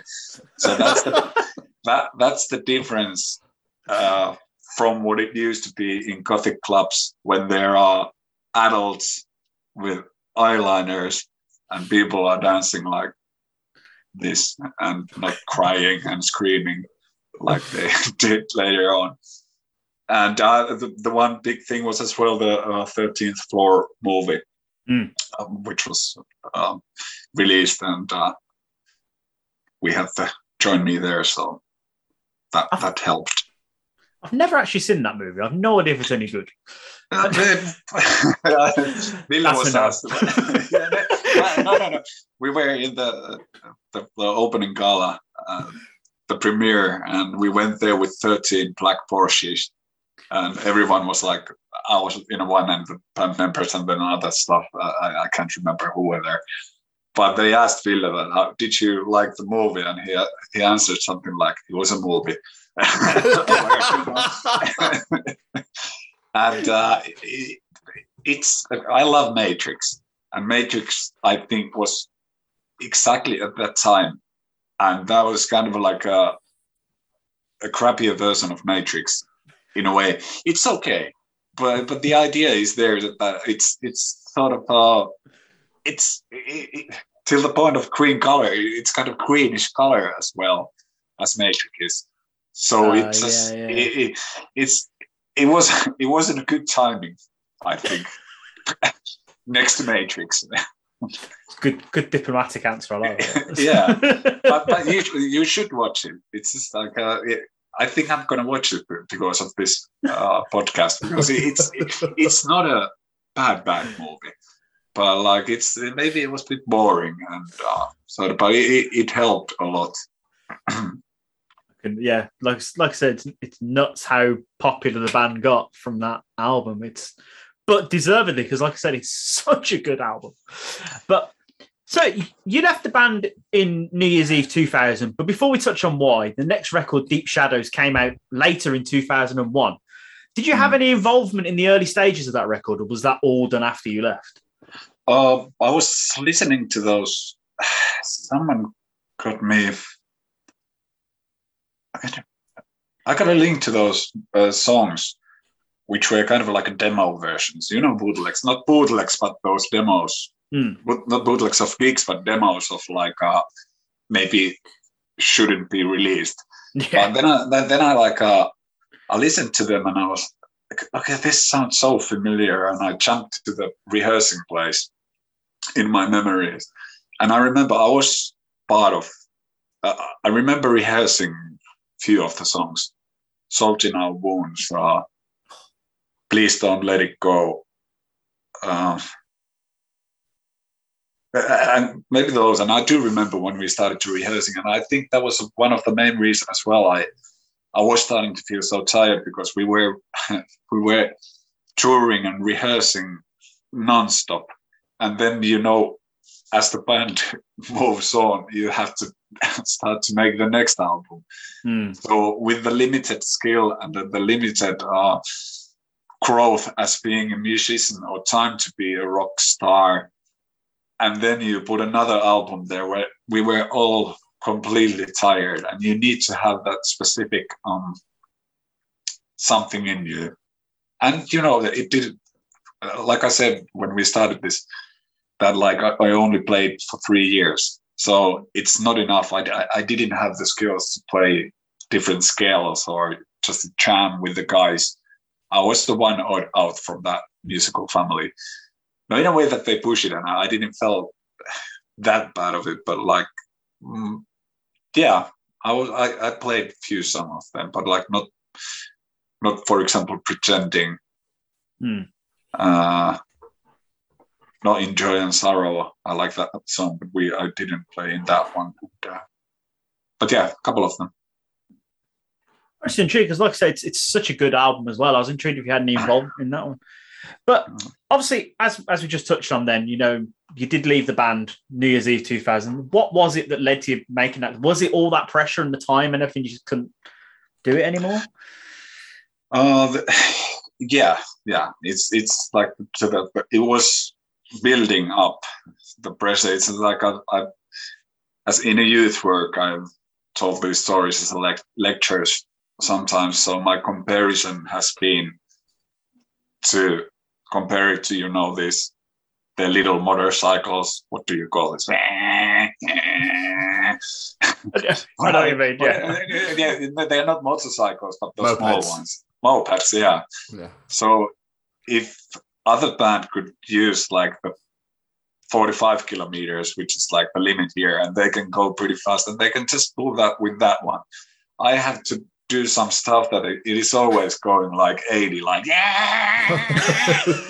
it's like it needs to pound, and if it doesn't pound, you need to like completely. You just can't handle that pace all the time too fast, and uh, in the end, I had to make a decision uh, to keep it on the road and took away my hand from the and uh, otherwise it would have gone to off-road or I would have in the worst case made a decision to drive off-road if you know what I mean Yeah, I don't yeah. know if I would have jumped out from the balcony or anything but it would have gone so much worse and I had that one experience of depression before so I knew that like this is bad. But it, it, it was meant to be maybe. We all believe in what we believe. We are all entitled to believe what this whole universe thing is. But uh, for me i needed to have some sort of a reason why this whole story happened to me and maybe later on i realized that maybe it was just for me to experience that moment so i can kind of like talk to you of this thing after 20 years and give maybe some sort of reflections to people who suffer from depression or whatever. And that sort of like justifies my time in HIM for myself because I need, I need that justifying. Yeah. Yeah, bless you, Juska. I mean, the fact that you deal with that is, you know, the fact that you just talk about it so freely, so openly is incredible. Absolutely Yeah, incredible. It's, you know, and I'm sure there's loads of people down the way that listen to this and go, what a legend. You know, I appreciate, I can relate. And, you know, it's absolutely fantastic. If he can do it, I can do it. Mm, So, uh, mhm. yeah, you're a, you're a very inspirational human, my friend, and uh, I appreciate that you're, you know, you're talking ever so freely to us. It's it's wonderful. Thank um, you. But just going back to music, so there's a question I like to ask every single musician: uh, is music videos love them or hate them? I, I love them. Okay. That's a very rare answer. I, I love them. I love them. If I, I would, it would be like hitting myself to face or shooting myself to angle because we make music videos at the moment. So okay. in my company, but still being a uh, music TV generation guy, it's just like it was. I, I love movies. I love the time. I love my childhood Back to the Future fan based happy times, and and that time music videos came, and I was like, whoa, this is a different channel to uh, like a escapism, you know. I, I'm a huge fan of never-ending story kind of thing is, and that that kind of thing. So like music video, it just illustrates what was the song when they are like the first 3D animation. Anyways, it's just like I love them. I don't know anymore. It's really different now because it's not a, like they don't do it that much. But like, um, I, I we are going to make a music video tomorrow, and we just did our own uh, two weeks ago, and it's fun. And um, yeah, Plus, you are known for having some incredible dance moves, especially in the right here in my arms video. yes, the fact you did that just made my heart very happy. I'm not gonna lie.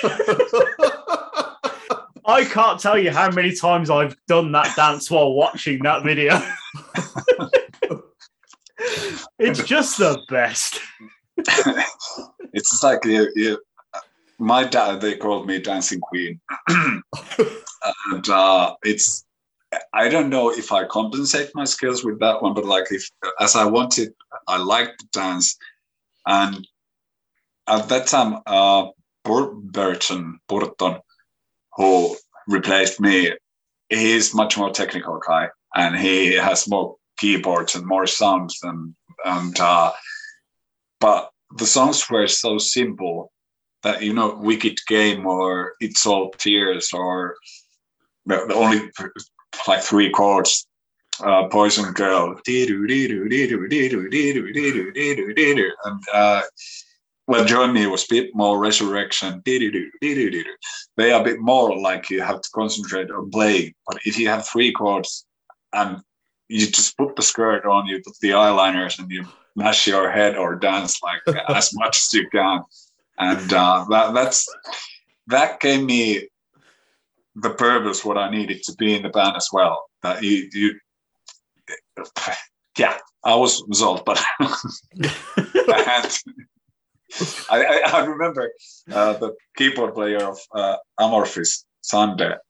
Uh, after like eight, 18 years, I went playing to play Into Die For again, for, uh, 2011 or somewhere there, and I had the skirt still on.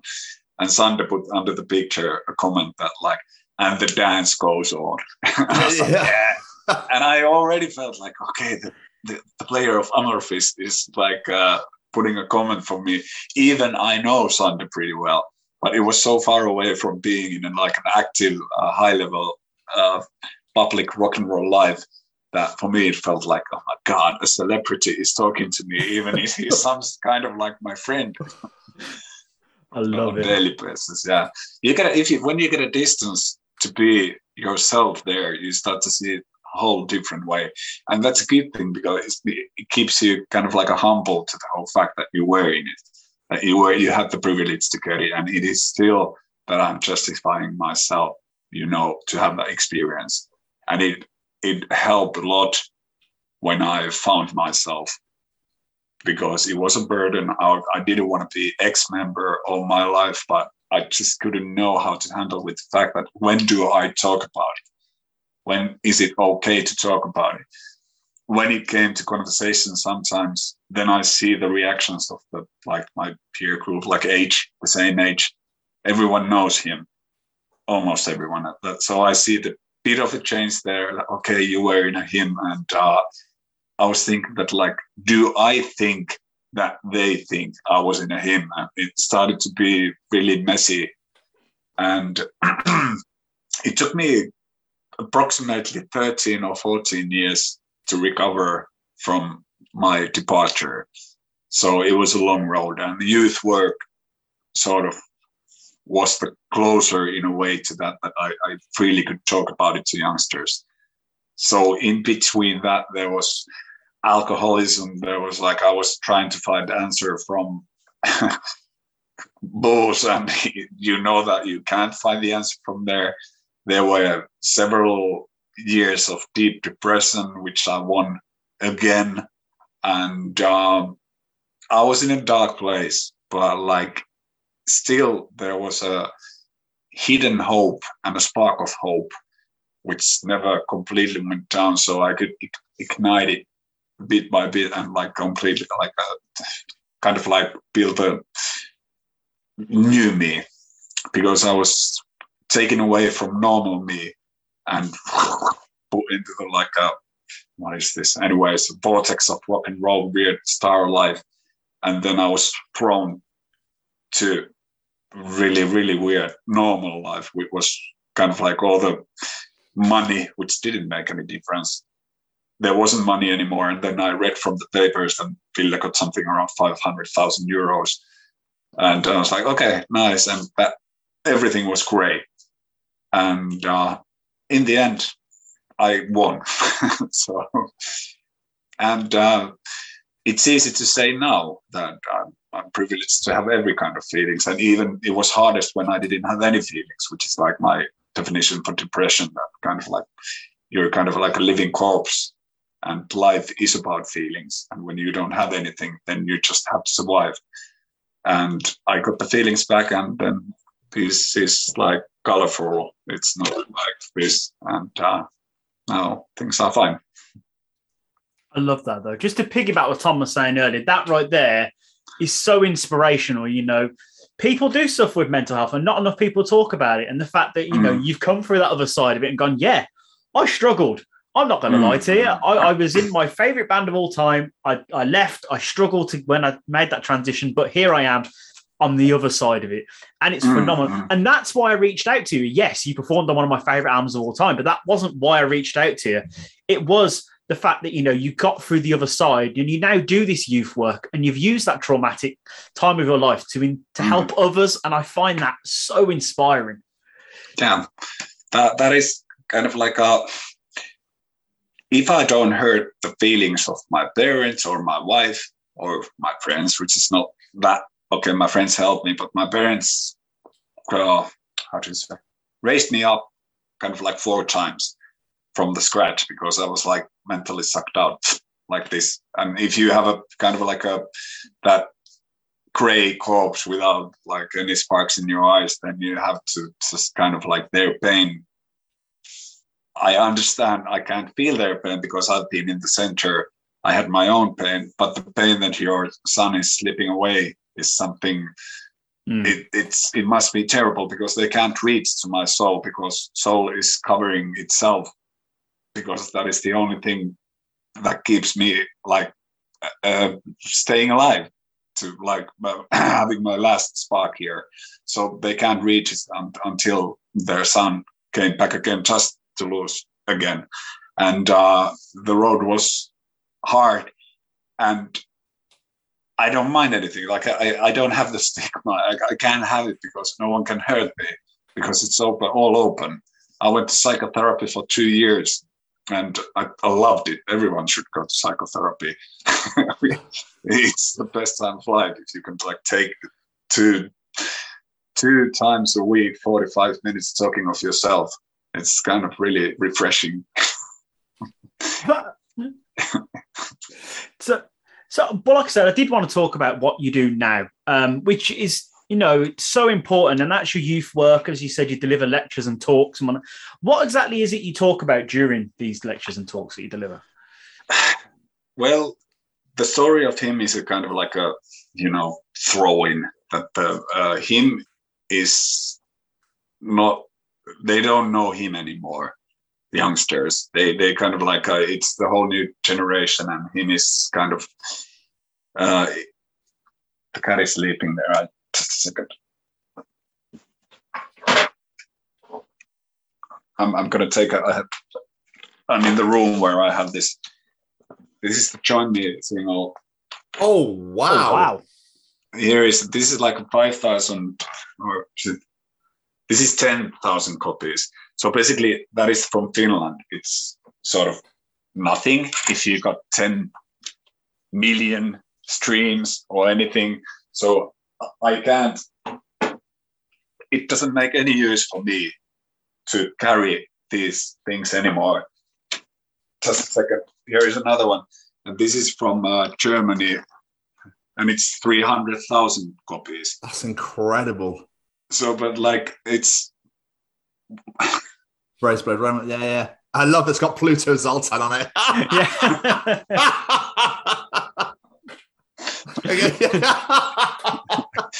but but the thing is that they don't see the numbers anymore. They, they don't understand that the albums are are it's pretty hard to sell 300 uh, millions. I don't know how many they, HIM has altogether uh, sold. But your question is what I talk for, uh, in lectures. Him is to get them realize that the publicity and the experience and feeling is still pretty much the same.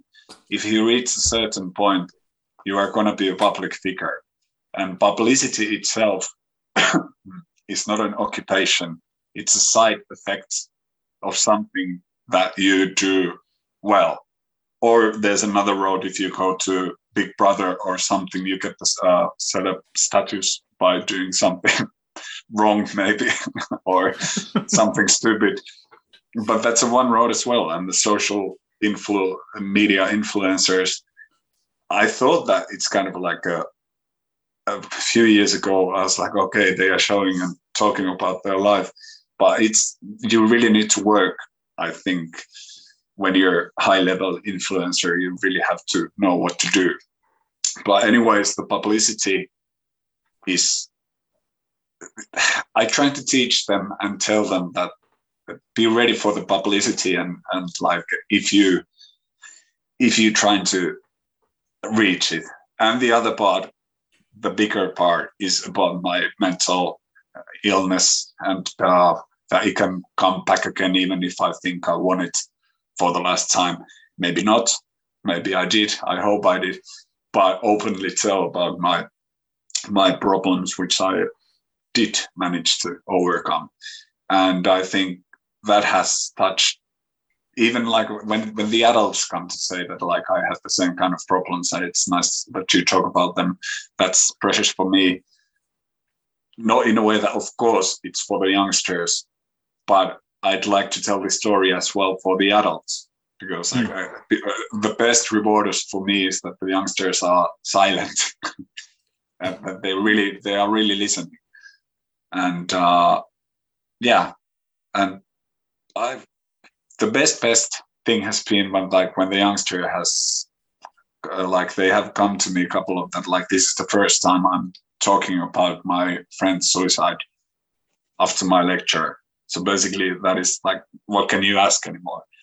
It's kind of like you you you don't youth, youth work you don't do for the numbers you do for the uh, individuals and if you can say one only for like a even for half an hour to get more to the um, to the goal to get better. It's something kind of like a special thing to do. Absolutely, I, I know exactly what you mean. It's like you know, it, it doesn't matter if how many people have seen this, but if you touch that one person and help them when they need it, that's all that mm. matters. That's all that matters. But mm. what what made you want to do this and to open up like you do? Oh, 2010, I was asked to make a um, workshop as a musician. There was another band. Uh, it was for childcare, uh, like a troubled youngsters or troubled home. I'm working in childcare at the moment. That they are living in an uh, I don't know the English word, but they are living inside the locked doors. I'm working there as a uh, at the moment as a being like uh, youth worker. Yeah. So back then I wasn't working in any youth work area, but they asked me to go to play keyboards or something like that. I don't know how to play keyboards. I was just like playing in HIM. I'm was, that's like it was you know three chords and I was just dancing. So basically, I, I, don't know how to. I, I don't know how to teach youngsters feeling insecure again. So then I said that like okay maybe I can tell my story and they were, as I said, they were. It was a fire, like a campfire. They were there, and the youth workers were there, and everyone was silent. And after that one, when I left and I was uh, driving back home, I started to cry. It was like I was like, okay, and this had something, something meaningful, and I can put this experience in the top three of my HIM experience. And it was maybe in a way when i was like still trying to you know again using the word justify but like to give some sort of a meaning that why i i had to suffer why i did get to the band why it was me who got to his favorite band and the rock and roll life. And that was the start for the lecture part and I didn't do it as a profession. It just came for the youth work, and then I went there and there and there. They asked me there, and I went there, and uh, yeah, and then I started to plan it a bit more. That you can't talk one and a half hour. I made it forty-five minutes and practiced it, talked it to the wall again and again and again and again to make it more. You know, here it is, and then I think I'm pretty good in it, and uh, I felt not to be good in playing keyboards, but now I feel I'm quite expert of myself and being a ex HIM member and getting the thing from him still again by talking the story and give uh, my own brains for people to see. Have you ever thought about motivational speaking? Mm. So it, it is, it is, and every uh, every single time it kind of gives something back for me as well. And, Yeah. uh, it is it is in a way motivational speaking. You, you get there is a trauma, and it, it is a special story. I don't know if you've seen Rockstar, Mark Wahlberg. Oh, I love that film. play- Yeah, so mine is a bit like a similar, Hmm. smaller scale story that you get to play in the favorite band and uh, that kind of stuff. So it's a special story, especially in Finland, that like uh, some person could play in uh, one of the most biggest band. So yeah, uh, I've been building it up to be a motivational, not intentionally in a way that like I, I don't want to consider myself to be. It's this is like shaking all the time when I hit the ironing board. So yeah, It's all good. I, I, I don't want to consider myself to be a motivational speaker. It sounds a bit kind of like a, you know, plastic in a way because I'm throwing myself so open to audience. I, I it is motivational. It, it is what it is. But like, I, I just want to go there and open myself and then go back home and see what happens. And since so far it's been okay, they have opened up and uh, That's good. yeah. Really good. Do you find doing this work has helped you in your recovery as well, like a form of therapy as such? To talk about it so much. Uh, yeah, yeah.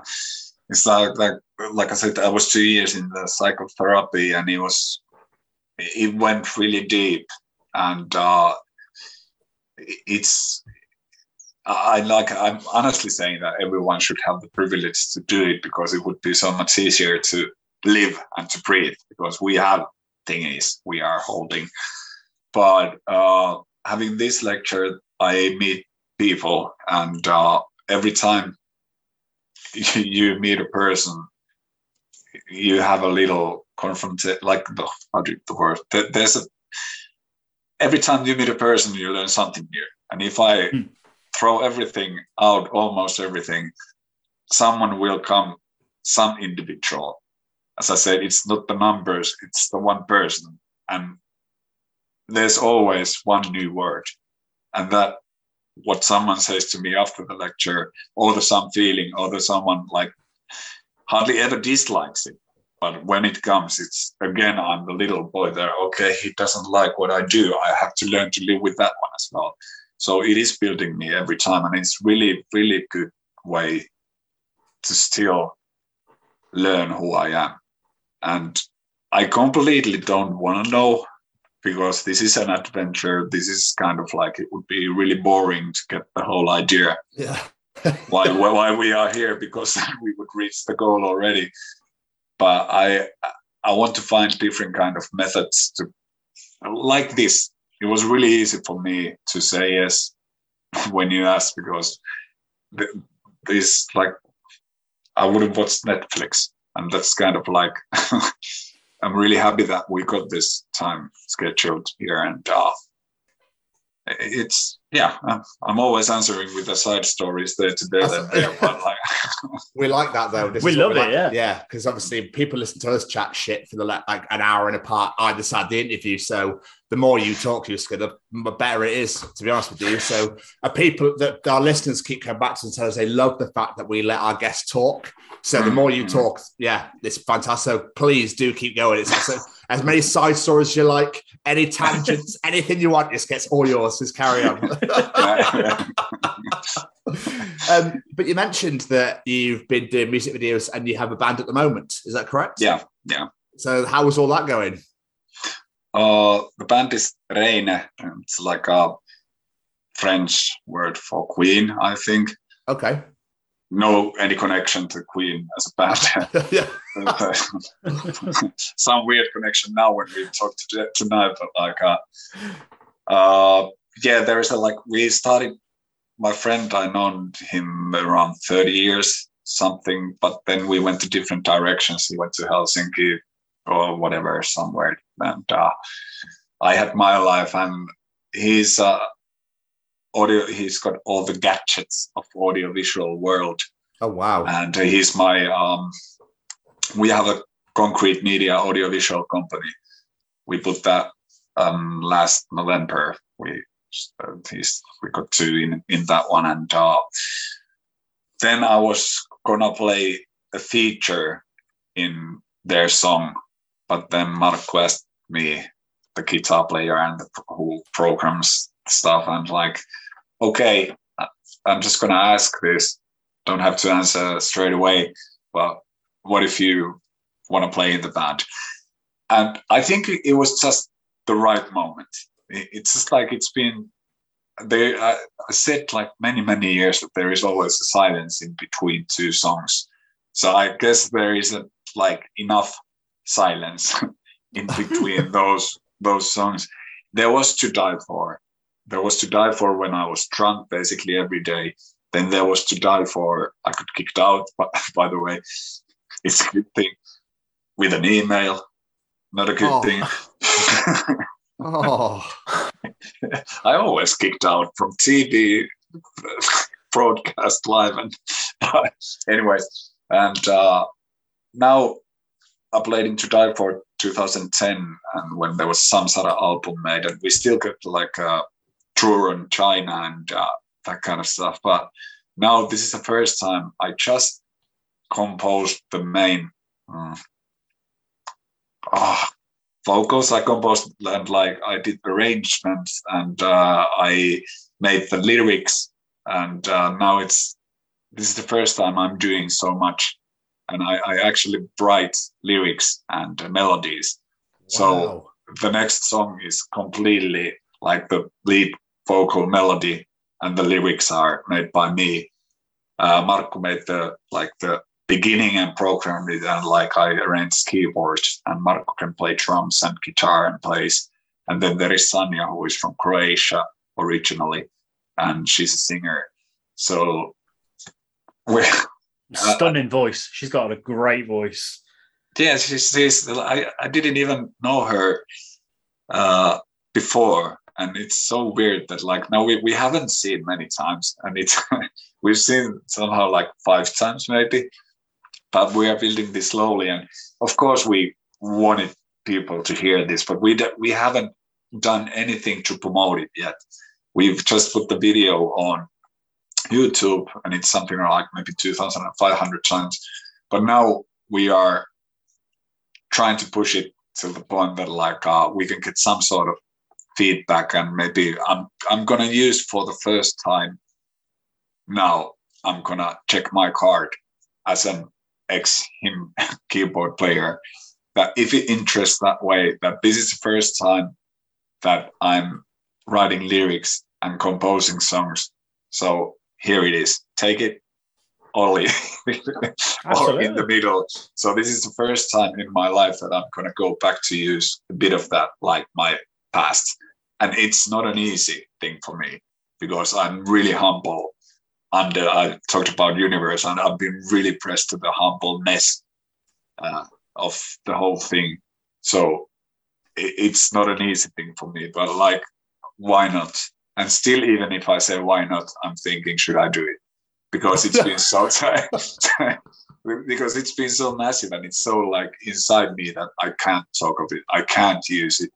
But maybe this is like now or never because there's not going to be another band where I'm going to compose and make, which is so close to that gothic vibes, which I learned to love when I, uh, 20 years ago. So we'll see how it goes. And if not, not, but like the goal is to get to play in some gothic festival in Germany because that was such, so much fun. And I want Marco and Sanya to get that experience. So yeah, and uh, that that is like the next that that is the thing that I I'm like having in my dreams that you go there. Festivals, I love them anyways. I've been there, and you go there and you play the gig, and then you have the, the lovely time and the festival area. and we'll see. We'll see if I get my Zoltan good vibes or if the dan- dance dance. I was going to It's say, when it comes to new dance moves. We'll see. We'll see. Definitely, there's gonna be a skirt, so I'm, I'm not gonna boost that one. Maybe I, honestly, I, I haven't used the skirt in the music videos, but I have to say that for the first time, working in youth services and getting to the like career uh, career mode that you go to like slow with youth worker, producing cultural youth worker, you're starting to change. Your clothes are like jeans and you're buying them more like to look like normal adult. And uh, then snap. Okay put some eyeliner put some gothic clothes and go to take the promo pics. I had to drink like half a bottle of red wine to even and, and there's the promo shoot. And it's uh, like it, it was so weird. It was just so weird but I managed to do it. And like when we shot the last video, it was already easier. It's just like you don't you don't want to. Oh, ah, you from youth leader in one hour to gothic keyboard player. It's it's it's not easy. I can imagine to be fair. That's Yeah, amazing. Yeah, yeah, yeah. So, before we start wrapping up here, because we're conscious of time, if people are listening to this and they're wanting to hear some of the stuff you've been involved in, is there like a particular song or two you would recommend? It could be HIM to Die For, uh, Reine, or anything that we haven't covered. Is, is there anything you might encourage people to check out? Mm-mm-mm. Well, of course, I had to make you want to wait for our new road song to get online. so to say, video is uh, on the editing table, and uh, it will be up there soon. Uh, uh, out there soon, but like uh, we don't actually have homepage or social media yet, so I don't know. Uh, you can follow Juska Media. you will get information from there uh, straight away when it's on uh, from Facebook and my Instagram. But you should maybe listen to Die Force Last Breath. That is the song I've composed. uh, That's the outro of the album uh, four, and not many people know that. That is actually I sang that and uh, to the album and I composed it and like I played it. So that's about depression, of course, because I was dealing it with it that time. But there is my heart in it, and uh, that's something I, I recommend. Love it. Absolutely love it. So, what was I about to say? I've lost myself. There we go. Found myself in my notes. There we go. Before we wrap, I did want to add a fun little story someone you unknowingly helped. I put I put on social media that we were talking to you, and I had a gentleman named Tom contact me. Not this one, another, a different one. Um, and he said basically back in the day he was talking he was talking to a girl he was dating and he actually convinced her that he was the one that played keyboards on Gone with the Sin, and it helped him get somewhere, if you know what I mean. So I, I think he might owe you something.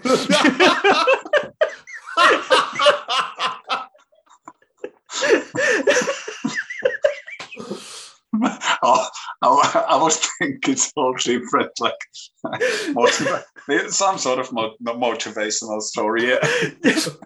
there you go. It's one. For, it's one for this lecture, isn't it? nice, Tom. I, w- I wonder what he looks like. What was he like?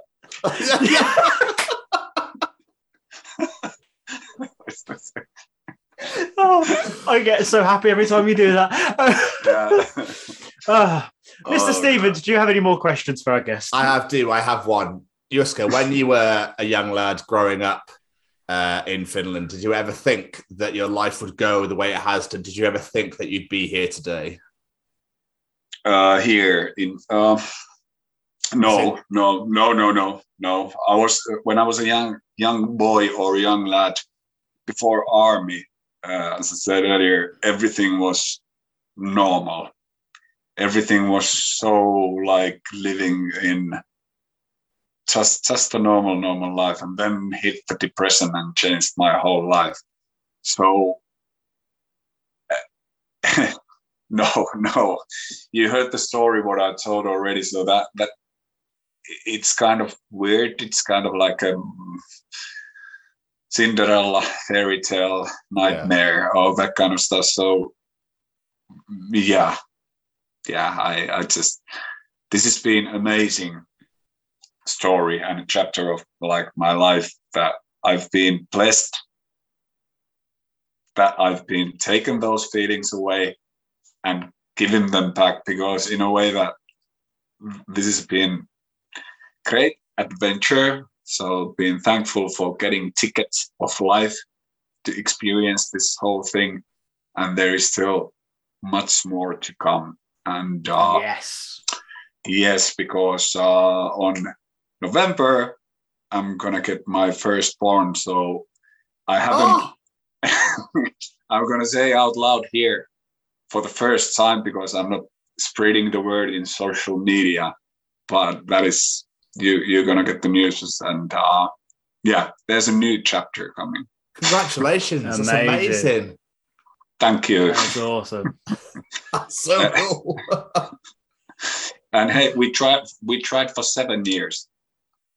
So Dude. that that was another dark, hard road.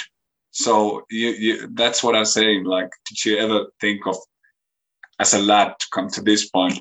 Life gives you curveballs all the time, but you know, you just have to move on.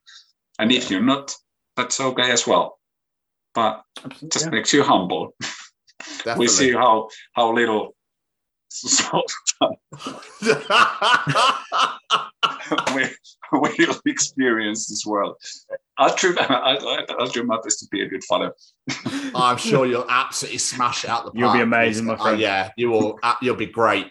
Absolutely great. You know, it just got shows you just got to keep fighting, no matter what. No matter what, it's always comes good at the end, all the time. Mhm. So that's fantastic news. I'm really happy for you. Thank you. Thank and like, you. Say- and like they say, good things happen to good people. So Mm. here you are, my friend. You're an amazing, really inspirational. I've, I've absolutely loved talking to you. Yeah. But before we let you you go, do you have any plugs, social medias, websites, anything you want people to go check out? Uh, well, juskamedia.com, there is an English version as well. and uh, it's for the like selling the lectures. But at the, the, at the present time, I hope you will go to Juska Media Facebook site because there there is English post as well, and that's the main. Uh, you can find the news from Reine until the point we release, and we put the all social media for that one. I got Facebook account as well, and there is four thousand and eight hundred people there, but it's gonna go close to five thousand soon. But like uh, an Instagram, which is Juska lower line Salminen. So I am, I am like more telling stories of HIM nowadays because maybe I just need still. But another story is about the beginning, uh, and that's my boy who is gonna come. So him is him is then. I said I have to say in like last word. I said in some point that I think I need to get my own baby so I can close the chapter with him. So maybe this is the time now, Maybe. in a good way. Yeah, yeah. It's amazing how much having a child can can heal you and help. Mhm. It is. Mhm. I've I've gone through it myself. I, I completely get it. You know, absolutely. I don't know. I, I have no idea what I'm going to do, but like we'll see. We'll soon find out, my friend. Just thank you so much for doing this. It means the absolute world. We've had an absolute blast talking to you. It's been amazing to hear your stories and the what- the fact you've just opened up to us about all your struggles and stuff. It means the world. It really does. Thank you. Thank you for having me. It's been really, really nice. And uh, I feel really comfortable. As I said to you in the first mail that like I checked your check to your site, and when I feel good, I think good will happen, and you get me good feelings from your side. Thank you so much. Thank you. That means No, a lot. yeah, thank you so much, Juska. Seriously. This has been so much fun. Thank you so much for being a part of this. We've absolutely loved talking to you. It's been amazing. I wish you all the best with your newborn in Thank November. And uh, we'll keep in touch anyway. So I look forward to hearing all about it. And we uh, will, yeah, we will definitely. Absolutely. Thank you, thank you to you both. It's been really nice. You are really, really nice people, and uh, Oh. I really enjoyed this. Thank you so much. appreciate Thank it. Thank you, my Enjoy- friend. Enjoy the rest of your night. I imagine you're probably going to watch Netflix or go to bed or something now. Or... Uh, I don't even know. Was it like one and a half hour, two hours? Like it's been. I'm gonna watch something. I'm on holiday. But hey, before before I go, I still want. to... it, it didn't even go right. No. I don't care. It's great. Because I can hear the bit in the song in my head every time you do it. It makes it even better.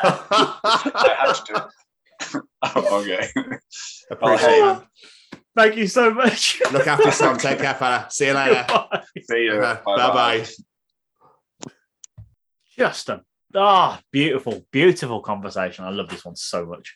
It is great. And like I said earlier, we've got three insane interviews still, like two insane interviews still to come. So we're just smashing out the park. But this one was very, um, just wonderful. It was very heart wrenching, you know, just the stuff that we talked about.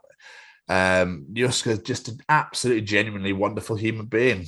And that dance will make me happy forever. And the fact that he did the dance at the end of the interview just for me made me even happier. Just oh, And we we really hope that you guys enjoy listening to it as much as we did recording it. Juska, thank you so much, my friend. Mr. Stevens. Hello. It's audience participation time. Let's participate. Ladies and gentlemen, it's time to participate in Jamie's participation challenge. This week, I ask you a very simple question. If you had the opportunity to ask any celebrity one question, what would it be and who would you ask? Nice and simple. What say you, Mr. Stevens, if you have anything? Fern and Holly, did you really push in the queue? Um, no, that's oh, they pushed in a queue. oh, jeez, there's you know, there's 500 like million kids starving in this country. The, the Tories actually scrapped bank uh, their cap on bankers' bonuses as well while the whole funeral was going on. So fuck them. Um, yeah. Uh, I didn't actually think of a serious answer. I thought that was actually hilarious to, to bring to the table myself. You know, personally, it's quite an arrogant thought. Do apologize. Um, what? Who would? Uh, it's probably going to be John Oliver. Will you adopt me? oh, we haven't had that in a while. I actually, I, I thought of like ridiculous answers to this, like Kim Kardashian. Why? Just why? You realise that my other half's now to come down, hunt you, and kill you. Yeah. Oh God, I forgot she's a Kardashian fan. Oh yes. It still stands. Why? uh, George R. R. Martin, are you ever going to finish that story, sir? Like, please, that'd be very nice. But yeah, should we get some audience answers? Let's do it. Scooty Hoskins says, Tom Brady, why? Why you leave us? Oh, I'm sure they'll get over it eventually. I don't know. Fuck's Doesn't sake, seem like it. Jesus Christ! There was reports like like joke reports that he's retiring again after after the game on Sunday, um, and it was all just people like, "What the fuck? Why is you back?" Oh, and like people take it seriously. Like Jesus Christ, you need to calm your ass. No one cares. Mally Malpass says, Gordon Ramsay, why do many hands make little work, but too many cooks spoil a broth? That's a great question. Absolutely, he'd probably swear at you. Probably, more than likely. PR Brown, he's on my side of this one. He says, Kim Kardashian, what did the devil smell like when you signed your contract? you realise now, PR, that my missus is going to come for you too. Jason Gullick is asking the most important celebrity of all time a question. He says, Tom Stevens, why did you shave off that amazing long beard? because it was scraggly, wiry, horrific. It looks loads better like this. Yeah, I, I think everyone reaches that point after a long beard and goes, "Do you know what? I think it's time to just trim it down now, boys." Oh yes. I just said, "Boys." I've been talking to you way too long. Um, Jade Harris of an answer that really made me laugh. Elvis, who the fuck was the hound dog? Inquiring minds want to know. and Adam Weaver of an answer that absolutely killed me off. Johnny Sins, how have you had so many careers in such a short span? Firefighter, police officer, plumber. What's been the best job? Fucking Rorder, that one.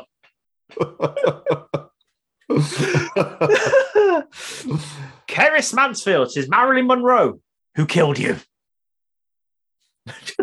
and what's the down low with the Kennedy brothers as well? I don't really know much on that one. No, that bit lost No. me. I'm sure, I feel like I should know, but I, I Just never brought it up. Phil Jolly says to any reality TV star, my question would be, why don't you just fuck off? fair, fair. Can't argue with that. Paul Bamford, Gal Gadot. Any chance? I did not see that coming. I don't know why. It- It seems very obvious. Harrison Smith, my boy, says, I would ask The Rock, what the hell's he cooking? I've always wondered. that's a very good point. I would. I'd quite like to know myself. Remember, it's a very good question. Graham White, I would ask Donald Trump what Macaulay Culkin's life and like in real life. I'm Alone too. Oh, sorry. Yeah, that took that took a second. I It really did. And last but not least, he's back again. I already read one of his answers earlier, but this one really made me laugh. So he's coming back. It's old Mally Malpass. He says, I would ask Freddie Mercury, how many people bit the dust before he wrote a song about it? Really tickled me. Brilliant. dust. dust. Ba-da-dum, dum, dum. Ba-dum, dum, dum, da-dum. But yeah, seriously, guys, thank you to absolutely everyone again that gave us an answer. We really appreciate every single one of them that participates in Jamie's challenge. If you enjoyed Jamie's challenge and enjoy Tom's journal, Callum's Treachings, the interview, and all the absolute wanky bullshit we talk at the beginning, then enjoy the other 55 editions of the Chronicles of Podcast. We're available wherever you get your podcasts from. That'd be Google, Spotify, Apple, etc., etc., etc. Um, you can also find us on the old YouTube at the Chronicles of Podcast. Please hit that subscribe button, hit the bell to get notified when new videos are released, and comment, comment, comment. It'd be very, very nice of you. You can also find our hashtag WBW way back Wednesdays. They are finished, but they are still there available for you to en- endure, enjoy, just soak it in, soak it in, baby. Um, all there available for you to watch. Our vlog, our Bloodstock vlog is also on there, and we are also currently releasing uh, the full interviews that we did at Bloodstock currently every Wednesday and every Thursday at 6 p.m. UK time. You can also find us on the old Facebook at the Chronicles of Podcast. Please give us a like. Please share us absolutely everywhere and comment, comment, comment. This would be absolutely wonderful. But Jamie, um, where else could you find us? Um, looking at our cars, thinking, what are we going to do if they remove the windscreen wipers? Exactly. Or on the Twitter at TCO Pod. Where else, Jamie, do you think you could find us? I reckon you could find us on YouTube with a Bloodstock vlog saying, Will people please watch this? We worked hard on this. And on the Instagram. All there. All there. at TCO Pod. You can also find us on TikTok at TCO Pod. Come give us some love, give us a subscribe, give us a share. Just tell your mates about us. It's the best thing to do, really. It's good, really good for your health. Uh, you can also come down to our beautifully brand spankily, sexily new, and deliciously gorgeous little website at www.thechroniclesofpodcast.com. Uh, all of our shows are on there, all our us is on there, and all of our beautiful little affiliations are on there as well. The Chronicles of Podcast. Downloaders, reviewers, sharers, raters, tell all of your wonderful little friends about us, allow us into your ears, and most importantly, never pay for a fucking breakfast or brunch, darling, at Boston Tory Party. Yes.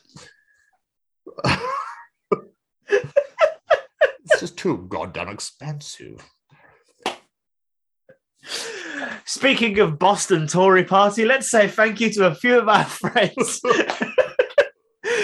Every Every single piece of music you hear on this show is delivered to you by one man. That is Mr. Matt Roberts. Go check him out on all the social medias at Matt Roberts Music. Thank you so much, Matt. Like I said, every single piece of music, jingle music, intro music, the music you hear on our Bloodstock vlog, everything is supplied by Matt, and we couldn't thank him enough. Go check him out on Spotify. Listen to all his music because he's bloody wonderful. Bloody wonderful, darling. And of course, we have to say thank you to our other friends. You can actually see them this week because I haven't got the giant umbrella hat on.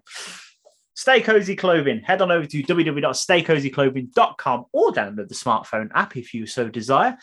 Have a look, see what they have on there, add one of everything you like into your basket. I hope it's going to be the Sophie Lancaster Foundation Collaborative t shirt.